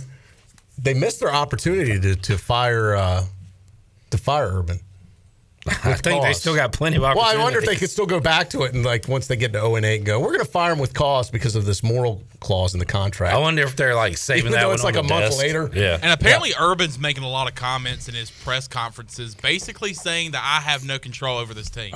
well, no, he said something about. He's saying, like, he, I- he said I don't micromanage the personnel. and he's the head coach. like, yeah. Uh, I love this guy. He's great. Yeah, if he has no It's like he's control, asking hold on. it. If he has no control over the team, who does? He's the Nobody. coach. That's the yeah, Yeah. that's the point. Uh, Jaguars coach Urban Meyer says he likes the team offensive identity. He wants to be 250 250, meaning he wants to have 250 rushing yards and 250 passing yards. And Bill Barnwell said, the Jaguars 0 5. Meyer's solution is to simply do something that NFL teams have done 33 times in 52 years. Uh, have 250 rushing, 250 passing. So that's the simple solution. Let's do something that n- never happens. Good luck. Solution ought to be we want to score more points than the other team. That would be a good place to start. Get them out of there. Get him out. Poor David Culley. The Texans had a lead a lot of that game against the Patriots yesterday. Yeah. Davis Mills, 312 yards, three touchdowns against Bill Belichick. Wow. But they still lose to the Patriots 25 to 22. Troy D's Bears 20 to 9 over the Raiders. On the road. Now the Raiders dealing with some uh, some off the field stuff with Jon Gruden's comments that came out. Yeah, but last you know that was like 20 years ago. Th- This cancel culture stuff, you know, it's like uh, anything they can find on somebody from decades ago. They st- and they can. Yeah, but he in a was. I mean, uh, I mean, do you want to get into it? no, because I haven't seen it in its entirety. I've just read the headlines. I mean, he It- was it's- like an adult. He wasn't a kid when he said it. But, you know. yeah, he was a I- grown He was man. a grown man. yeah.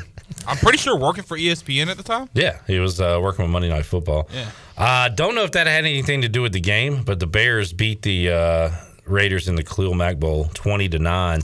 Let's look at uh, Fields' numbers. I- and it showed a lot of toughness. Fields did so because he. You know, Yeah, 111 yards, a touchdown. He had uh, four rushing yards. Okay, the defense won this game for the Yeah. Raiders. So for the Bears, you mean? Uh, Bears. The Bears, sorry.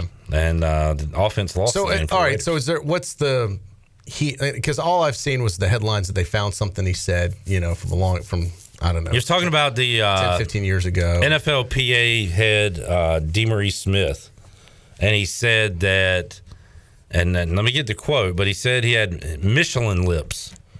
Now, people have spoke up for Gruden and said that he's used the term rubber lips in the past, meaning they kind of you talk Like about talk too much, talk too much, and you say things on both sides of your mouth. Right now, it, it all comes down to like, is he making a a racial joke Right. about a, Yeah, I a don't black man with big lips, or is he saying, you know, he's all right? So what has he said about it? Like, has he addressed it or no? Jon Gruden? Yeah. I, I don't know what his man. official statement has been. Not going there, man. But uh, it's uh, it's you know they're. I I don't. I, I don't know. I, I don't know the the context of it as well. But uh, it's not a. Uh, yeah. well, My point was great it wasn't something he said this week. It is No. was a long time ago, which you know. Ten years ago. They also called him Dumb Boris Smith, which is if that's stupid too. I would fire him just for not being funny. Dumb. His name is DeMaurice Smith, and he called him Dumb Boris Smith. Dumb Boris. Has lips the size of Michelin tires. So yeah, that is not a good line to say. Yeah, I would say. Uh, you're correct. Yep. All right. Tough one uh, there, man. Yeah, man. Yeah. But does he re- survive it? I don't know. In this day and age, if they lose a couple more, no.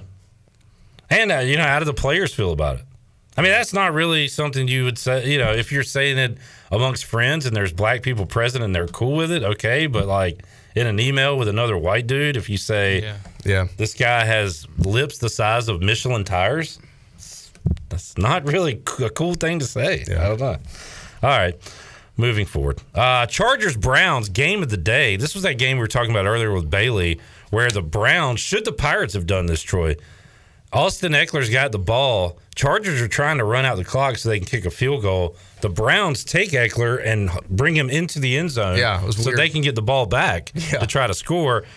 Like, should the Pirates have let UCF score to the end of the game? Did they play it right? There was some buzz about that. That's a in the tough stadium. call. Actually, like, do you go ahead and let them score? Uh, it's kind of like almost Xbox style. You know, Yeah. You, Yeah. I, I remember back in my younger days when you'd let okay, there's a minute left. I'm going to go ahead and let them score so you can have the ball last. Let's It run really- prevent defense here so they can run in the end zone. Yeah, we get the ball it really again. depends how confident you are on your defense or not on your defense. Whether you want it, you think you can hold them at the goal line or not. and how confident you are in your Yeah, offense, they that's can true. get the ball and score. That is true too. And in a tw- in a 16 to 13 game, you're treating it different than a 47 to 42 game. Yeah. because those teams have been going up and down the field all game. ECU's offense had stymied them. Man, I, I was really hoping uh, we we would be close enough to throw a hail mary as the last play and be able to pay them back with a hail mary catch at the end of the play. I God, that would have been amazing. I'm going to ask Holton. You know, like they were at their own 40, so you'd have to launch at 60 yards. At what point does the play call become hail mary? If they'd had 10 more yards, we're at the 50. Yeah. You know, how close do they have to be for a hail mary in that situation? Well, ask him that coming up at five. And I uh, just heard from Chris Johnson. Or I was talking about Chris Johnson earlier. CJ Johnson, and he'll join us uh, around five thirty ish too. You call you call CJ Chris Johnson all the time. Yes. Um, let's take another break. We'll come back. Uh, a few more games to wrap up. We'll talk about tonight's game and wrap up hour two of Pirate Radio Live. Holton Ahlers and CJ Johnson coming up hour three. We're back with you after this.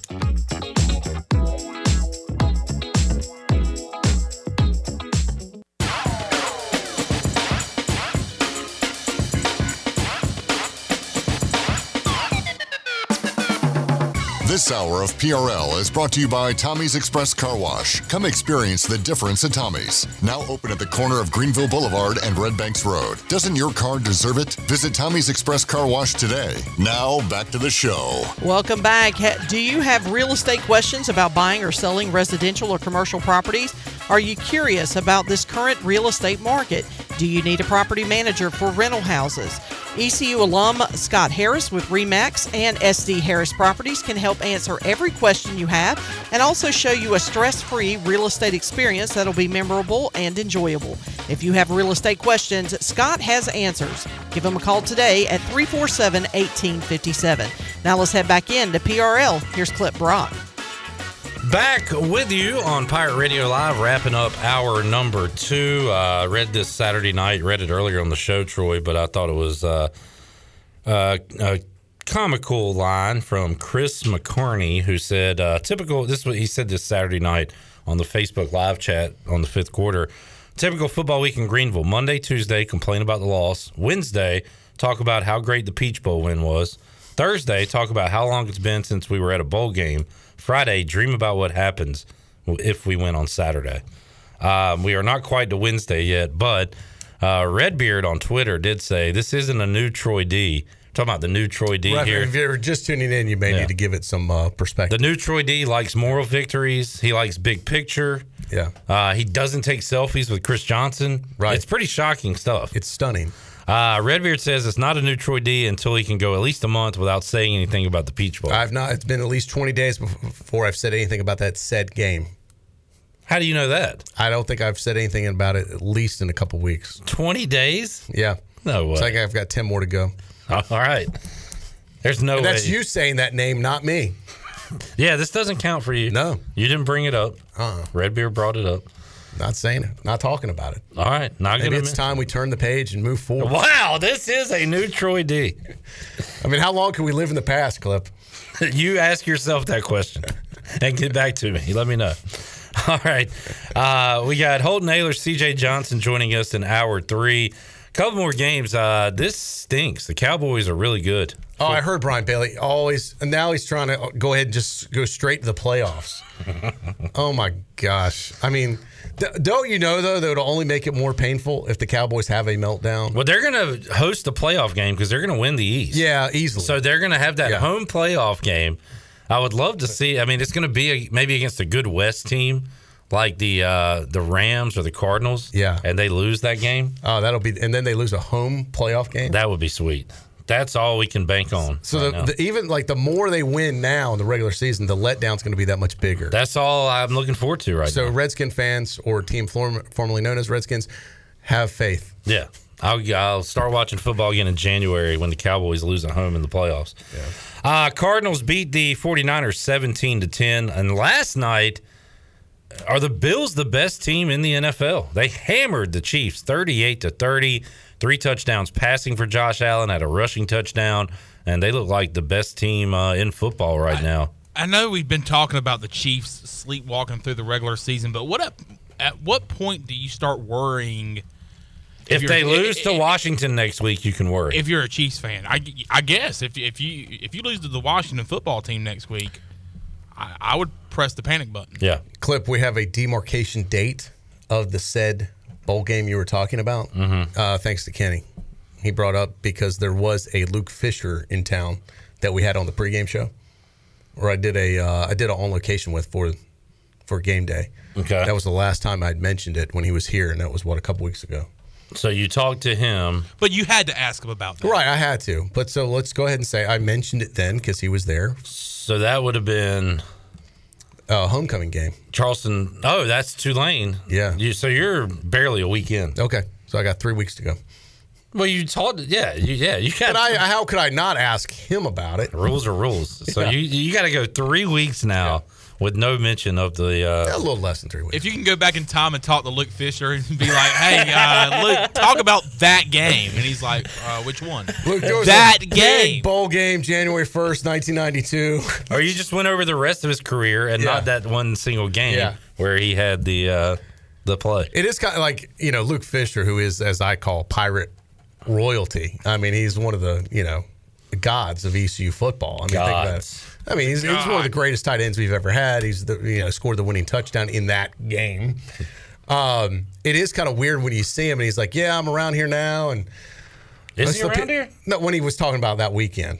You Oh, know, wow. most of the people, you know, the people here, a lot of them weren't even born when that game was going on, Yep. and they don't even really, they don't know who I am, and it's I can just be a regular. I'm like, no, you can't be a regular person here. We're putting you on a pedestal whether you like it or not.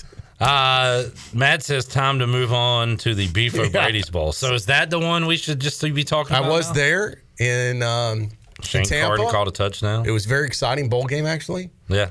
And uh, this is Beef O'Brady's country, as I like to say. Are they still operational? You know, I think so because I saw it when I was down in Orlando and I checked my Facebook feed. I got an ad for Beef O'Brady's on my scroll. Okay. So it must have picked up my location. So I think they are still operational. I think Beef O'Brady's is still in business. Headquartered uh, in Tampa, so probably still uh, Yeah. a few of them down there So in I, Florida. I, I've never, in uh, fast fact, never eaten Eddie Beef O'Brady's, only talked about it. yeah, you've been to the bowl game, not to the restaurant Correct. itself. All right. Yeah. Coming up tonight on Pirate Radio, the Battle of Baltimore, Colts and Ravens will play on Monday Night Football. Scotty Montgomery's Colts back. Scotty Montgomery Wow, yeah, back on Pirate Radio. I forgot he's uh, an assistant. That's right. He's a He's a running, running backs back. coach. When a, when a running back scores, just think of Scotty Montgomery. How, how's the running game this year for them? Actually, I think Jonathan Taylor's been a major disappointment for uh, fantasy owners this year. No surprise there, right? Jonathan Taylor, You are the real deal. Colts are one and three. Jonathan Taylor on the year, just 274 yards. He's got city speed. Well, not really. He went to Wisconsin, didn't he? Is he? he telling the running back room to work the body? well, that ain't it. Chandler, Chandler bringing out all the greatest hits here. He's got them all. Play the hits today. Wow. All right, let's uh, take a break. We'll get into hour number three. We'll make you a winner. Also, go inside the Players Lounge with Holton Ahlers and CJ Johnson. Uh, don't tell Larry. We're getting ready to talk to Holton Ahlers directly. Oh, Larry's got the tinfoil hat on, ready for this interview. Larry's getting ready to lose his mind. I knew it. Those guys have an inside connection over there. Hey, there's local politics at play here. Yes. So Holt Ahlers for mayor. take a time out, come back, have more for you after this.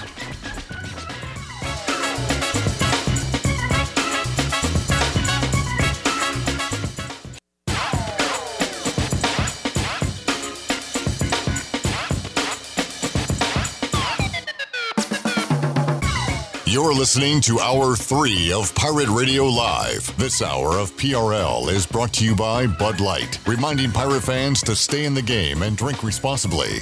Bud Light, the official beer of the ECU Pirates, and proudly distributed by Carolina Eagle Distributing since 1989. Now, back to the show. Welcome back. Orthopedics East and Sports Medicine Center of Greenville's new extended care clinic is now open Saturdays and Sundays from 10 a.m. until 2 p.m. Excuse me, so you can avoid the emergency department for any urgent orthopedics care. For more information, call 757 2663 or visit orthoeast.com. Orthopedics East, providing services to Eastern North Carolina and the Pirate Nation for more than 35 years. Now let's head back into PRL. Here's Clip Brock. All right, hour three of Pirate Radio Live will make you a winner coming up later on in this hour. And uh, also talk to CJ Johnson a little later on. Right now, Troy D and I will talk to starting quarterback of the Pirates, Holton Ahlers, joins us on the Fixed NC Live line as he joins us in the Players Lounge on this Monday. Holton, how you doing, man? Doing good, guys. Thanks for having me. Yes, sir. Appreciate your time as always, Holton, and uh, and one that you feel like you could have got there in Orlando on Saturday night. Uh, what's the the feeling of a team after you lose a game where you're you're in the lead, you got a shot to win it at the end, but uh, they come out on top. So, got to imagine uh, a lot of frustration for the guys uh, there late Saturday night. Yeah, um, you know, I mean that that we we were the best team on the field. We feel like Saturday, and we just felt like we just couldn't get it done when it came down to the late into the fourth quarter. And it's, it's a lot of, I mean, the defense gave it gave us a shot to win it, and the offense just didn't produce there in the red zone um, a couple of times there. So. Um, just got to learn from it. Um, you know, during the bye week, there's a lot of things you can look at. You know, kind of from the first half of the season and learn from and get better from. But you know, the good thing is we still got a, a lot of football ahead of us, so we can just learn from it and uh, and just keep going from there. Holton, this is Troy. The game kind of reminded me of the South Carolina game. Just a couple plays here or there go the other way, and East Carolina wins that game. Uh, and I know you probably feel the same that it, it was a very small margin of victory by UCF. Clip and I were talking earlier about the last play. At what point, you know, I thought it would have been sweet justice to get a Hail Mary on those guys and kind of pay them back for 10 years ago what they did to the Pirates. How close do you have to be to be able to like launch it? I know that wasn't the play that was called, but uh, where, as far as your arm strength, where does the ball need to be to be able to go ahead and launch it as a Hail Mary? Because I know you guys have practiced that before uh, in practice. Yeah, I mean, I think anywhere from the 50 and out um, is probably more realistic. Not only just for arm strength wise, I can probably get it there further than that, but you got to you got to think, you know, time. Um, you know, they're going to blitz on that. You got to get the receivers to get down there. So really, from the 50 and in, um, I mean, we, there was before the timeout, there was six seconds left, and we were going to throw an out route to Snead, get out of bounds, but somehow there was miscommunication with the refs, and there ended up being they took three seconds off the clock, so we didn't have enough time to, to do that, and then throw the hail mary like you said, so we had to go to one of our other, um, you know, last last chance plays type things. But I mean, those three seconds could have been huge, and like you said, I mean, anytime you get a hail mary, it's a 50-50 ball. I mean, there's tons of things that can happen in that moment. So I wish we could have got that opportunity, but you know that's just kind of how it lies. Holton, take us back to the play. You guys were in the red zone. It looked like there was an opportunity for you to potentially run it in. I want to see what you saw from your perspective. I believe you ended up throwing it to CJ, CJ, Johnson. Um, CJ. But what? So take us through that play as far as what you saw through your eyes and what was called. Yeah, so I mean the play. Um, first of all, I should have ran the ball. I mean, I should have ran in for a touchdown there, and and all I can do now is learn from it. I mean, looking back at it, and I mean, I knew it as soon as I threw the ball. I should have ran it, but um, the play was called to go to Rajay. Um, it was a one-on-one with him and the backer, and the backer played him good. So I got forced to the right, rolled right, um, saw CJ in the corner of the end zone, and you know him. I mean, he catches pretty much everything towards his body, so I figured I'd give him a chance. But looking back at it, yeah, I mean, I should have ran towards that pylon and at least make the first down, if not a touchdown there. So, um, like I said, just got to learn from it. Um, learn to use my legs when the opportunity presents itself, and that's something that I'm going to do the second half of the season. So you guys, do- you do have a green light and opportunities like that when it's uh, available to be able to take it through the run, I guess. Yeah, for sure. Yes, sir. Holton, uh, what's the, the focus for you? We'll start individually and then go to the team. But what do you want to do? What do you want to get accomplished this bye week here at the Chef? Yeah, I would just say, I mean, just be more consistent.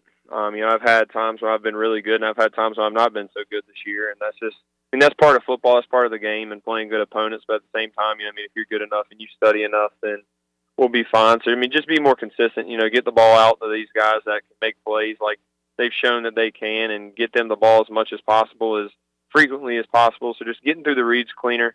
Um, you know, getting the right ID mic, getting the right mic ID. Excuse me. Um, just little things like that um, to get ready for the second half. Holton, uh, as we talk to you live now, today was normally a day off for you guys. I talked to a lot of the guys, and they were jammed up because they said it felt like being back in camp. Of course, ECU's in fall break right now, so I think the coaches used this as an opportunity to have a full day with you guys. You had practice earlier. You got a lot of team events. Take us through what happened today, what's going on the rest of the week, and I assume you're going to get a couple days off, hopefully for the weekend with the open date.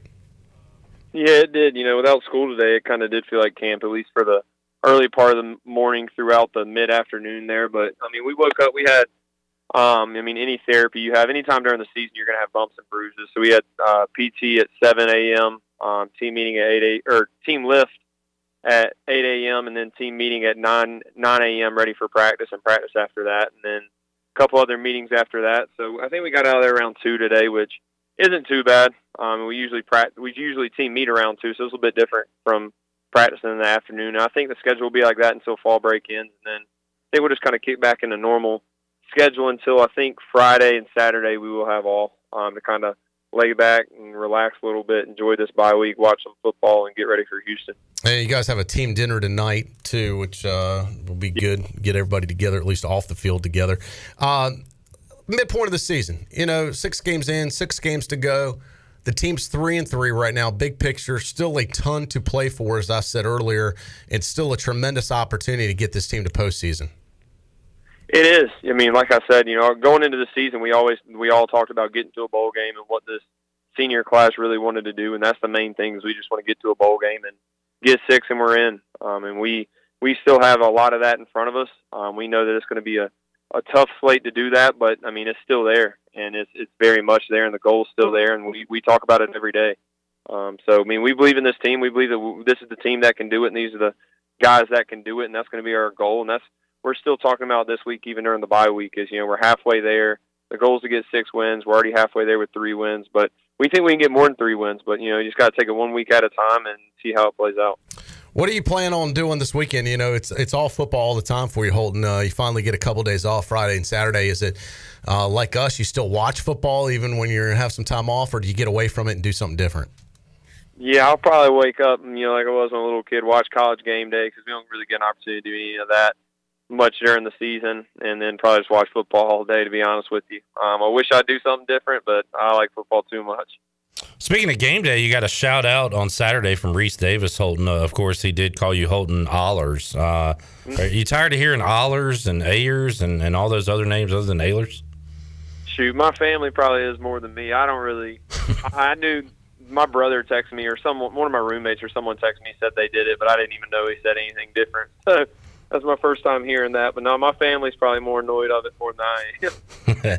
Happens uh, quite often, uh, unfortunately. But uh, people certainly know your name, and uh, good luck the uh, the rest of the way, Holton. And I did, I did want to ask too. uh, You know, you said you had PT earlier today. How are you doing physically halfway through the season? Because you have to, you know, that UCF defense was pretty tough, and uh, I know they had some of their um, starters that might have been off on on offense, but their defense looked really tough to me. From your perspective, uh, would you agree? I guess.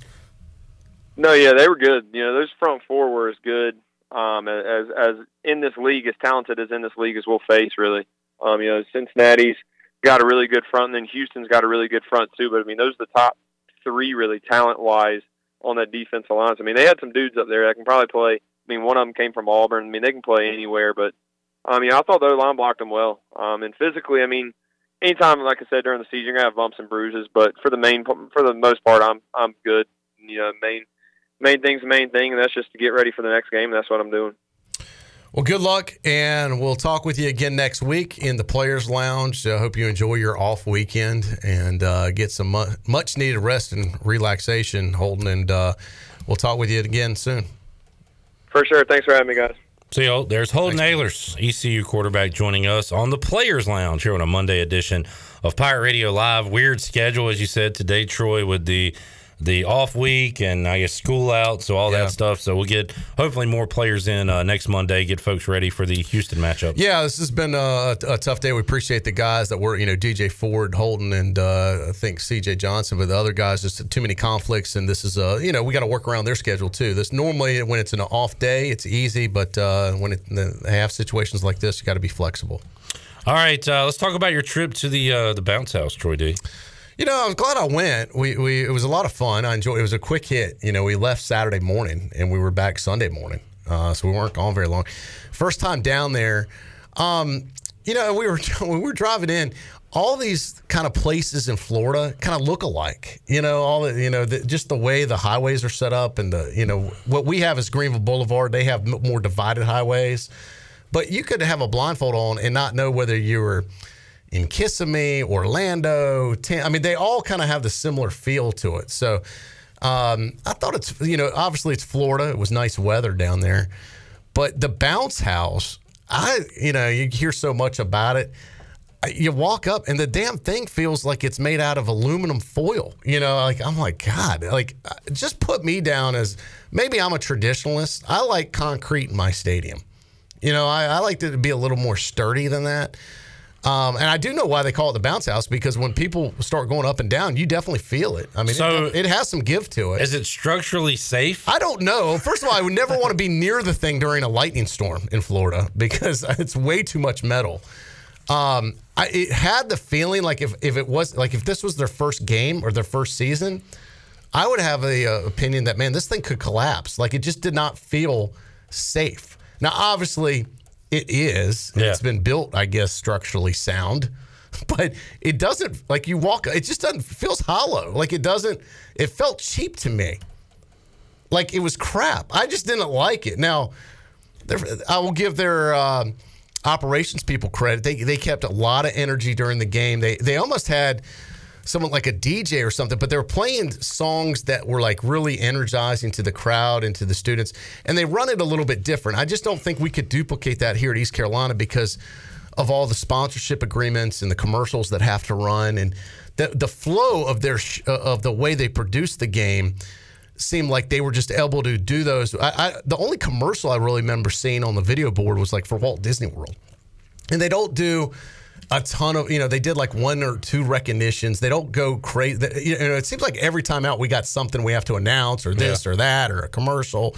They don't do as much of that, so they dedicate that time more to music. It seems like you know really up. The they have the band, but the band hardly plays. It was mostly all this you know high energy club music that they're playing the whole time. Maybe it's because it's Florida. It's a little different. But uh, I don't, you know, I was not impressed. Stadium's fine. I mean, it's clean. Don't get me wrong; it's not bad. Their concessions weren't necessarily any that that great either. They had long lines at concessions too. Maybe not as bad as East Carolina had a couple week, a few weeks ago, but um, they didn't exact. They weren't exactly speedy uh, down there. And uh, the fans were fine that I talked to. I mean, they were okay. You know, they weren't. You know, we didn't get. You know, there wasn't like any incidents or they weren't. You know, nasty. We heard from. Todd before the game. Yeah, I mean, they were. You know, when we finally you know met some folks and were able to drink their beer, we, we made some friends. But uh, th- there's nothing that special about. I, I think I don't know. I think the tailgates. and Maybe I'm biased at East Carolina are a lot better than what they have at UCF. Did uh, you go by the villages? No, that is uh that's probably too far away. Okay. Yeah, I did not get a chance to go by the villages and Just curious. I did brought it up last week. I did. That wasn't a it wasn't on the list of itinerary things to do. All right. Didn't know if you were looking for your future residence there. No, I, in I. I don't know if I'd want to live down there, to be honest. It's uh And if I did, I don't know if I'd want to live in the villages. a lot of sunshine and summer down there, Troy. I did well. That I am not opposed to. Okay. I, I, but I don't know if I'd be comfortable living in Florida.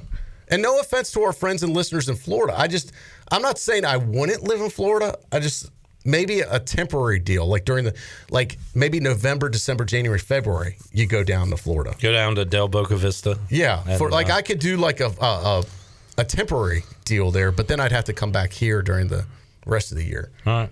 That would kind of be cool, I guess. But I don't know. I just, you know, I didn't think the stadium was that great, to be honest. Not a bounce house fan. Not a bounce house fan, no. Okay, there you go. All right, let's uh, let's get a break in. CJ Johnson is here. He'll join us on the Players Lounge here on a Monday edition of Pirate Radio Live. We'll also make you a winner coming up uh, next segment. Matt's saying on Facebook Live that their stadium is actually made out of recycled White Claw cans. Little known fact. Stat to consider. I got to tell you, the White Claw cans feel a little more sturdy to me. Those are tougher to crush Yeah. than the seats you're sitting If, in. I mean, if there's ever a situation in a stadium and it happens there, I'm just gonna say I wouldn't be surprised. Yeah. You know, Weird. I'm not wishing that to happen. I'm just it wouldn't surprise me. We're going to break in. CJ Johnson joins us next. We're back with you after this.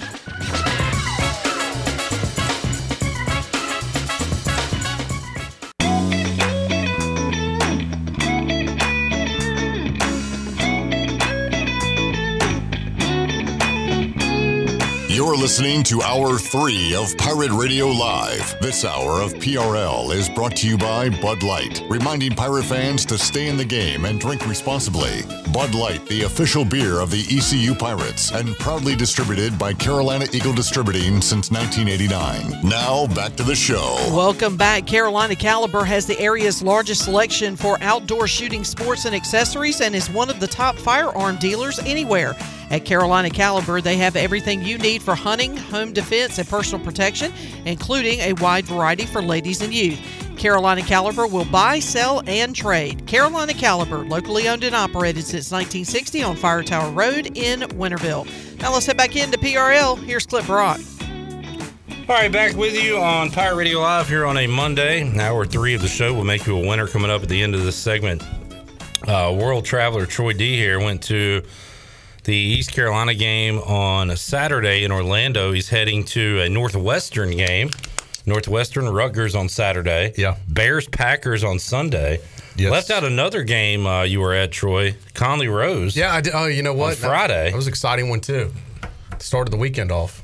And uh, I think Conley could use CJ Johnson right about now. Yeah, the uh, So, yeah. missing, missing Holton CJ there, but uh, yeah, good. Congratulations to Rampants. They looked great. Um, Carlester Crumpler though has a son, Isaiah. Isaiah Crumpler on Conley, who is a phenom. I think a as far as- sophomore now. He is a sophomore. He scored both touchdowns for the game in two different ways. One on offense, one in defense. He had a pick six, and then he scored the other one on offense. But uh, man, what a talented kid! And East Carolina is aware of him. Oh yeah, I I know that much. I- uh, and unfortunately, I think everybody's aware. Of yeah, but uh, can't keep him a secret. that that is uh, keep an eye on Carlester Crumpler's uh, son at Conley because he is going to be a highly, I think, a highly recruited individual, and uh, kind of like uh, our guy here, getting a lot of buzz early on. CJ Johnson joins us, former Conley star. Let- Let's start there, CJ. Your recruitment to, to East Carolina. We around here knew about you and heard your name before a lot of folks did, but then everybody starts to hear about you. So, was East Carolina on you earlier than everybody else? Uh, actually, I mean, they were kind of on me, but it like it was always like I kind of like knew they were there because like they didn't they didn't offer me until like later um, in the recruitment process. But like they I always stayed in touch with them. I always like I always knew that like I had that. So Yeah, yeah. Who else was uh, coming after you hard? Schools in the Um, Triangle, right? Virginia Tech was coming at me hard. Uh, UNC. Um, I remember you posted pictures from Virginia Tech and UNC. I believe on yeah. your Twitter page back then. Yeah, I did, and um, I'm trying to think. It was so long ago. like an old man now. Yeah. Um, Either way, you ended up here. Yeah, yeah. I was gonna say either way, I ended up here. Uh, CJ, uh, tough one, man, uh, in Orlando, and, and we've we've talked about it at nauseum at this point. But a game that you kind of feel like, hey, we should have won this one. We we got this one. Holton Ahlers said, you know, the better team on the field didn't win that night. You guys were the better team on the field. What what's you know what goes through your mind on a, a tough loss like that, where you go on the road, you got a shot, but uh, they get it done there at the end.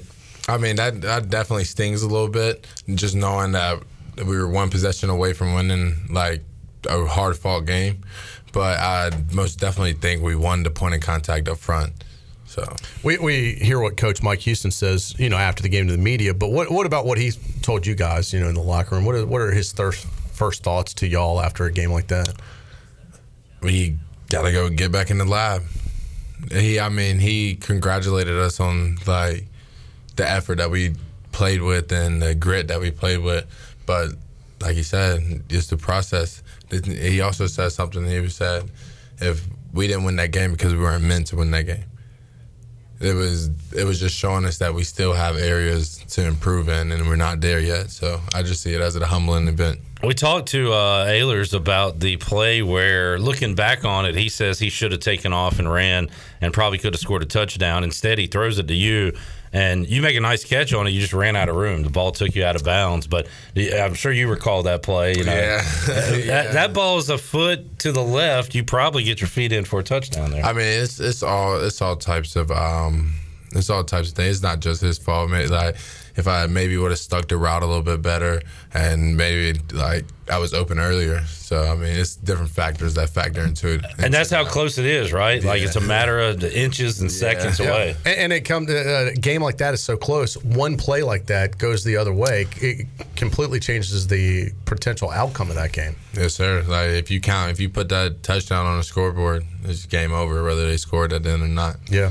Now a, uh, a bye week, CJ. So, uh, and you mentioned this earlier, Troy. The the schedule a little bit different for you guys today. I saw you had a, a guest speaker come in, uh, so you're doing a few different things here during Who the ca- bye who- week. Who came and talked to Uh, you? Shep. Shep came in and um, he had he was uh, um, really good influence. He had a, he had really good things to say. I think it was CL Shepherd, but he goes by Shep, right? Yeah, and goes uh, so uh, you had a speaker today. Is the rest of the schedule, the practice schedule this week, normal for you? Is it a little bit different? Well, um, tomorrow we go in the morning again. Uh, it's not it's not as early as we went this morning, but um, and then Wednesday we're back on regular schedule because we're back in school. How much are you looking ahead to Houston this week, or do you save that for next week and focus on yourselves? What, what when do you start getting ready for the Uh, we um, we've we've already started watching film on them um, a little bit, not not too much, just because we want to use this week to develop ourselves and uh, go one and zero against ourselves. Because um, Coach Big John told us if we can if we can go one and zero this week, then that's a big step forward because that's like a big step in your development and stuff. CJ Johnson joins us inside the Players Lounge. Uh, CJ, halfway through the season, when, when when you guys practice now, what are you guys specifically? You know, this is different from preseason camp where they're putting all the installs in and you're kind of trying to learn everything um, of, or fine tune things. What are you guys doing now? Halfway through, uh, when you guys do practice, what are you? What are the specific points of focus now? the specific points is just effort and flying around. Like coach looks out for us. He saves our legs a little bit. Some days he um, he'll cut a couple periods out of practice, um, but it's just it's just mostly effort and playing fast. We everything everything we do during fall camp we execute. Maybe just like you know cutting the playbook in half, but either way we're still going over those plays and executing those at high speed. So Are there new plays constantly being put in, or is it just trying to fine tune the plays that are already there? Oh man, this um, right now we have like every week we have like almost a new playbook. It seems like, but it's really only a, um, it's just disguising what we do in different ways and running the same stuff but in different ways. CJ, as a player, you go out, and I'm sure your entire football career, you've gone out to a game thinking, I'm going to win this game. You know, we're going to win this game. Uh, realistically, that has been difficult the last few years for East Carolina. But now you're in these games, and legitimately, you can win every single game. So uh, the mindset probably hadn't changed for you, but do you feel different going out on the field this year as opposed to like two years ago? I mean, I, I've I've had the same passion for the game that I've always had. I'm, I would, I want to be a winner, but I, de- I definitely think the environment around me has now developed that passion and like like we know we know we can play with these teams and like we're gonna play like we can play with these teams. It just takes a couple more tweaks to get uh, to win big games like that. Talking to CJ Johnson, uh, getting ready for uh, a bye week this week. So we uh, asked Holton, I asked DJ earlier. Uh, Saturday, look, I, I don't, I'm not, I don't have to be here all day for pregame and postgame. I'm gonna watch football all You don't want to get one in just to keep fresh? Nah, I don't need any more reps. I'm gonna stay home and watch we're, football. We're going all give day. Clip Saturday off too. Appreciate that. CJ, uh, how about you? Are you to get away from football Saturday, or are you to be watching uh, games all day? Oh, I'm most definitely gonna be watching games all day. there most likely. He's one of us. Yeah. and uh, I noticed uh, this is kind of rare, seems like Troy, but uh, Houston and ECU off this week, so there's no Houston Yeah. game Oh, to yeah. watch. Yeah. So uh, you'll be ch- checking in on other games. Yeah. You don't get an opportunity to do that much. Not so. not much at all. Not college or NFL because on Sundays we got Sunday practice. so- Do- When you flip it around, would you rather see teams coming up on the schedule or teams that we've already played to see what they're doing? I'd rather watch teams coming up on the schedule. Kind of scout them a little bit. Yeah. Yeah. And uh, next uh, on the home docket, CJ Thursday nighter ESPN at home. That gets uh, you're fired up for every game, but that gets yeah. the, the juices going, right? Oh yeah, you love a Thursday night primetime game because all eyes on you. That's uh that's ESPN coming up next home game. And when's the last time we've had a primetime ESPN flagship game? Club? Was it Temple? Temple, yeah. My was freshman Cincinnati that year? You had a huge game. Was that a Thursday night? I think it was. I, I can't remember. Not ESPN two, but ESPN. Yeah, I don't. I don't know. I That's a think Tom the last McClellan one question. was Temple. All right, you're probably right. The one where the uh, did the lights cut off in that? Yeah, one? yeah, the, the, Yeah. the lights cut off. Seems like something like that happens every time we're on ESPN. Yeah. Hopefully not this. That's year. right. Wow. It was towards the end of the game. Yeah. and It the lights like, turned I, I off. was think a it was weird like deal. I think it was like right at halftime. It was like right after halftime. I believe it was a fuse blown situation. Yeah, that was a weird deal. So kept us here later into the night. Thanks for that. All right, uh, CJ, thanks for hanging out, man. Oh, yeah, Enjoyed no it, problem. as. Enjoy your uh, open day Yeah. weekend. So get Will some do. football in. Yes, sir. All right, let's uh, take a break as we do Shirley Rhodes. Let's make somebody a winner on this Monday edition of Pirate Radio Live. Booty, booty, booty, booty, booty everywhere. Booty, booty, booty, booty, booty everywhere. All right, 317 1250. Shirley, what are we giving away today? Uh, let's do a $10 gift card to Quarters Bar and Grill. All right, nice. Burgers, wings, uh, some great pirate beverages at Quarters Bar and Grill. $10 gift card can be yours if you are caller number. Uh, 12. Caller 12, 317 1250. We're back with more on Pirate Radio Live here on a Monday after this.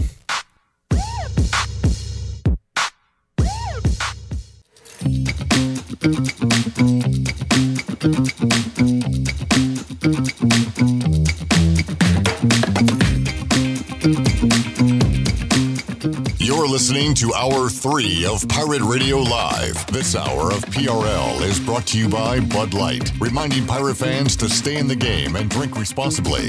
Bud Light, the official beer of the ECU Pirates, and proudly distributed by Carolina Eagle Distributing since 1989. Now, back to the show. Welcome back. Save lives, be a hero, and make $700 your very first month donating plasma at Grifols Biomat USA is the easiest way to make some extra money.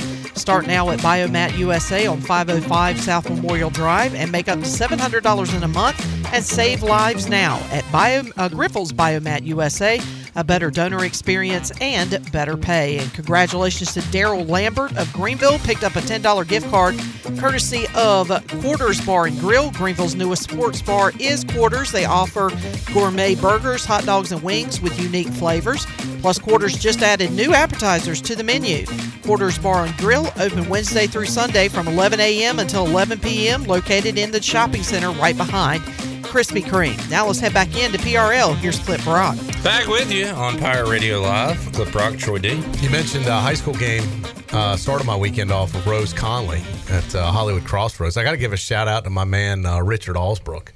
Uh, I had a chance to go up in the press box at Conley for a while, second half, and man, I, I one of the most talented PA. And you look, you know, PA is not as easy as it sounds. You got a lot of things to cover and to read and to do, and it's not necessarily doesn't flow like this where you just go back and forth. It's a little more regulated.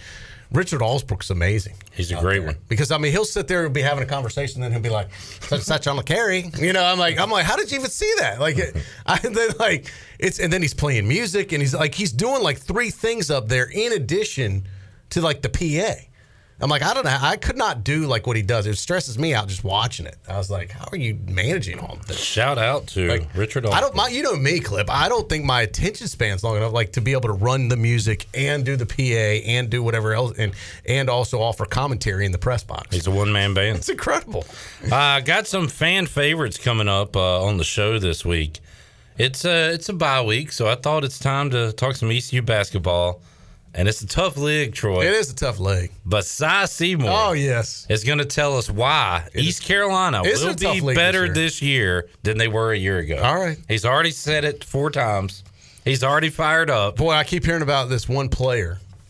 Uh, I got to get the kid's You're not going to say his name because you don't know it. No, I don't know his name, but I've heard uh, a number of people talk about him. I don't know who you was it. R.J. Felton. Is it Tabbs? Is it? I'm going to have to get the name and get back to you on that. There's Okay. one. That's a nice tease. There is a player that I've heard from a number of Is ECU. it a player that's been here for about three years? No, more like three minutes. um, and they, they highly recruited, and uh, he's bounced around a little bit. But uh, I've talked to a number of ECU insiders that uh, are really high on this kid. Maybe Wynston Tabbs from Boston College. Uh, Vance Jackson, Arkansas. Heard some good things about him. No, okay. It might be. It might be. One of those two. Yeah, was one of those two. I got to figure out which one it was. All right. Let's talk to the people that I talked to again. And I see, I'm so in football mode right now. I just I'm not ready to make the turn into basketball. Although I guess we're gonna have to because when's the season start, Clip? Uh, next month. So uh, we'll see. When's the first game? Uh, yeah, it's time. I have enough room in my uh, my life for for both. Yeah, I can make some room. But you, but you are a basketball guy. Love like the that's your passion. Tuesday, November 9th against South Carolina State. Let's go. I mean, that's look. That's less than a month away. As we sit here, getting close to uh, mid October now. Yeah, I'm uh, I'm ready to go. This month is flowing by, flying by. Flowing. It's flowing when it's flying. Another fan favorite on the uh, baseball diamond will talk to us for the first time since uh, becoming a pro. Thomas Francisco going to join us on Friday. Good get. We'll talk to Franny. It's a good open date guest. As I look back, uh, I talked to him uh, Friday, July 16th, Troy. Mm-hmm. Said, congrats, man. Can we uh, get you on the show sometime? He said, yeah, for sure. Yeah. I'll let you know when I'm free. All right. And I said, thanks, let me know. All right. So I texted him today in October, and he said, uh, "Yeah, sorry I didn't get back to you in July, uh, but he has been playing, and he's ready to come on. Promises made, promises kept. That's He's right. free now. He is free and ready Yeah, to he go. He didn't say when. He said when he was free. And that is something I'm gonna talk to him about. Like when ECU lost to Vanderbilt, it's like ah, season's over, baseball's over. For those drafted guys, their season just begins when they get drafted. So he's played like a whole nother season. Yeah, and uh, true. he's ready to uh, talk about that. So looking forward to talking to Franny coming up on Friday. Joe Davis, my basketball expert guy, uh, v- on Facebook Live, Vance Jackson was, Yeah, uh, was highly re- recruited. You did, and I do believe that's the guy that I'm going to be keeping an eye on this year. Troy's keeping an eye Guy- on guy. My guy to watch. All right. And I would say most Pirate fans, if I said Vance Jackson, they'd say who?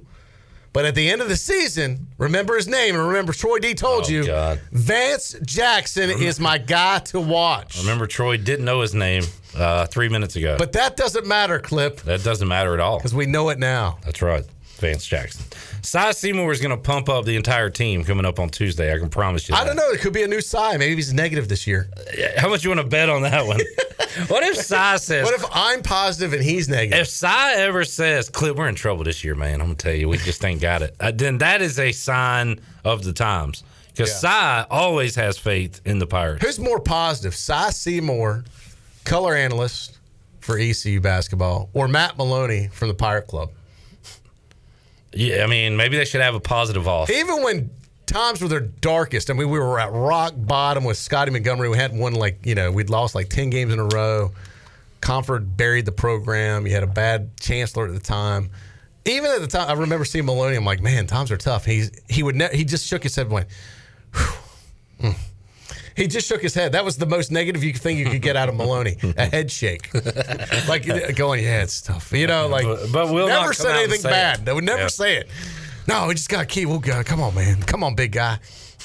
Hey, look, Matt Maloney, very positive person. no doubt, and and we talked to Cy preseason instead of postseason because he's not as positive after the season as he is going into a year. Just a super positive time for for Cy Oh, he's, he's fired up, ready Yeah. to go for some pirate hoops. Yeah. All right, uh, Troy D on his world travels. So uh, this will be your first Northwestern game you're attending. Yeah, can't say I'm that excited about it. Yeah, well, are you just doing it? I, do well, it? I'm doing it because my sister, who lives in Chicago, is a season ticket holder too, and evidently has a like priority parking pass right in front of the stadium, like a parking pass like, you know, um, uh, Ron Dowdy would have here. So I remember when Northwestern made the basketball tournament for the first time ever. I want to say Yes. Uh, Julia Louis Dreyfus maybe had a son on the team or something. Like she Mm-hmm. was the celebrity in the stands for their games. We need to get Troy D next time they make a run. You and your sister could be the celebrity, you know, fans. Well, and you know, my sister went to the Final Four when that team out of Chicago with uh, Oh, Chicago, uh, Loyola. Li- yeah, Loyola. She had a connection there and ended up going like with the team. And what was the lady's name? That's the like Sister Jean. Sister Jean. Got her picture with Sister Jean. I was like, that is awesome. Went to the Final Four that year with them. So, yeah, my sister's not afraid to jump on the Chicago bandwagons. Yeah, isn't she like? Does she have a hardball connection? She she went to the University of Michigan and was in class with Jim Harbaugh. So she's worse than you picking uh, multiple teams. But she, At least she has a reason. She is a Michigan grad, though. Yeah. Like she she went to Michigan, graduated from there, was in class with Jim Harbaugh. Are you still a Patriots guy or are you a Bucks guy now? No, no, no. I'm uh, look. I'm a Tony Collins guy. So as long as Tony Collins is still a Patriots guy, then I'll and stay. you could potentially get some tickets there. Yes, I'm. Well, we still we should, but things have started to get back to normal. By the way, did you hear Tony on last week?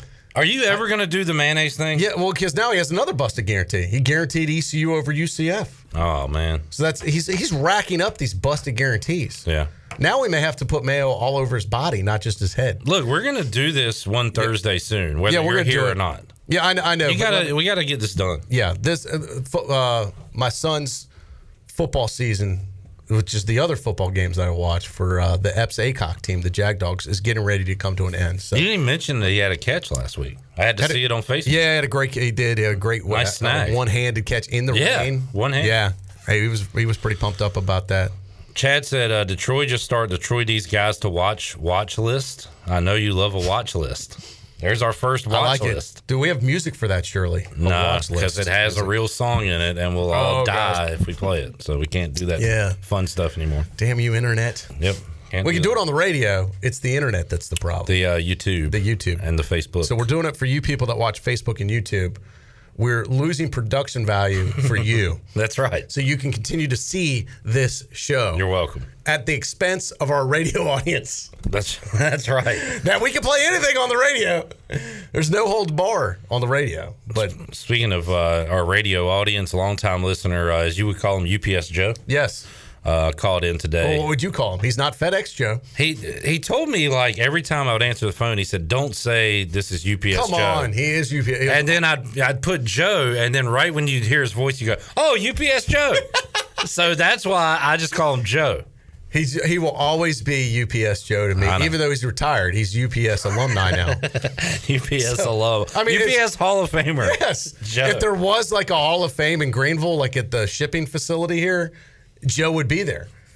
Like they could hang banners like up there. It's a huge facility. They could like have his picture, 40 years of service or whatever it was. So he called today and he said, uh, Clip, I was wondering how you doing. And I was like, doing good, Joe. How are you, man? He's like, how's your blood pressure?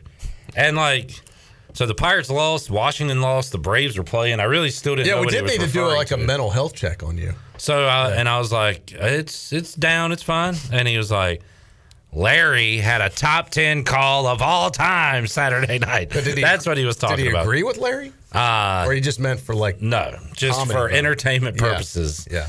Uh, he said uh, he really enjoyed the interaction with Larry, and me yelling at Larry. I think was his favorite part. So, uh, well, it's a political deal. Yeah, a lot of uh, politics involved with who's There's playing. local politics, bud. It is, Bud. bud. By Local the way, politics. I'm not your bud, friend. Dude. hey, look, I, I appreciate the thought that Pirate Radio or people affiliated with Pirate Radio are that powerful that we are dictating who the starting quarterback is. That's right.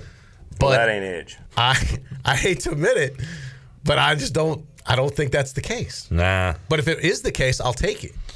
Whoops. I think Mike Houston uh, has bigger fish to fry, Yeah. and they, uh, you know, But we look. eh, Do we have? Do we reach a lot of people with this station? Yes. Do we broadcast for the Pirate Nation? Yes. Do we all have our own opinions and biases? Sure. We're normal people, just like you are. Are we all Pirate fans that we want to see the program succeed? Yes. Do we sometimes disagree with maybe how we get there? Sure, that's part of the program, you know. We but we also give that show a platform for other people to have their opinions heard. That's the point of the program. But sometimes, just be, as I said, just because you have an opinion doesn't make it right. You can have an opinion and it can be wrong. Same If with ours. Sure, absolutely. And look, look do we? Uh, do I give some folks the benefit of the doubt because I know them personally, and we have a relationship, and I sometimes get everything that I know I don't say on the air? Yes, that is the case. But I'm not. You know, once again, we're not the ones deciding the starting lineup for ECU football. yeah, we don't We're- we're- determine we're personnel on decisions. a media outlet. Yeah. So I, I, I think, as I said, I think that's a little he's he's overblowing the situation, especially with Morgan. You know, If- Morgan's just his dad. If I had pool, or if I knew Morgan had pool, I would have had uh, ECU blitz on fourth and eight the other night. I know. instead of dropping eight. Right. So And and you know what? And if we talk to Blake Harrell later this week, he might like to have a do over on that one. Is my guess. Or maybe not, because uh, again, I watch football as a fan. I don't see and know all the, the intricacies of it. DJ Ford, when I was talking to him earlier, talked about how there were several plays where they disguised like they were going to blitz and then drop back, and Yeah. that freshman quarterback had issues and they made plays on him. So Yeah. you know, maybe it could have worked out. Maybe a guy missed an assignment. I just But they thought get that fourth and eight. If as they much him- as they blitz normally, I just assumed they would go You there. blitz- I think they might have overthought it some yeah, a little bit. You get a sack on that play, game's over. Yep. Basically, I mean, it was like a minute twenty left. I think. yeah, Pirates take a few knees and get out of there with a, a W. I, I think so. So I mean, I think that was that the the game came down to literally that one play almost. Yep. All right, let's get our final break in. We'll come back. You're ready to wrap it up on a Monday edition of Pirate Radio Live. We're back with you after this.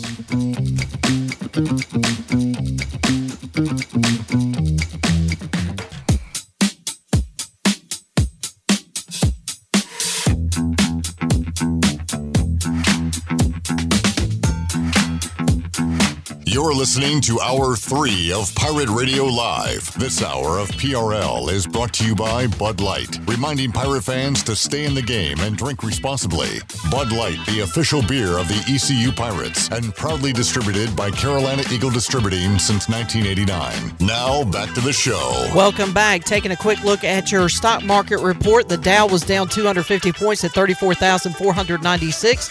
Nasdaq was down 93 at 14,486 and the S&P was also down 30 points and closed out at 4,361. That is your Wells Fargo Advisors stock market report for a personal look into investing. Call Wells Fargo Advisors today at 756-6900 in Greenville. Wells Fargo Advisors LLC, member SIPC. Now back to PRL. Here's Clip Brock.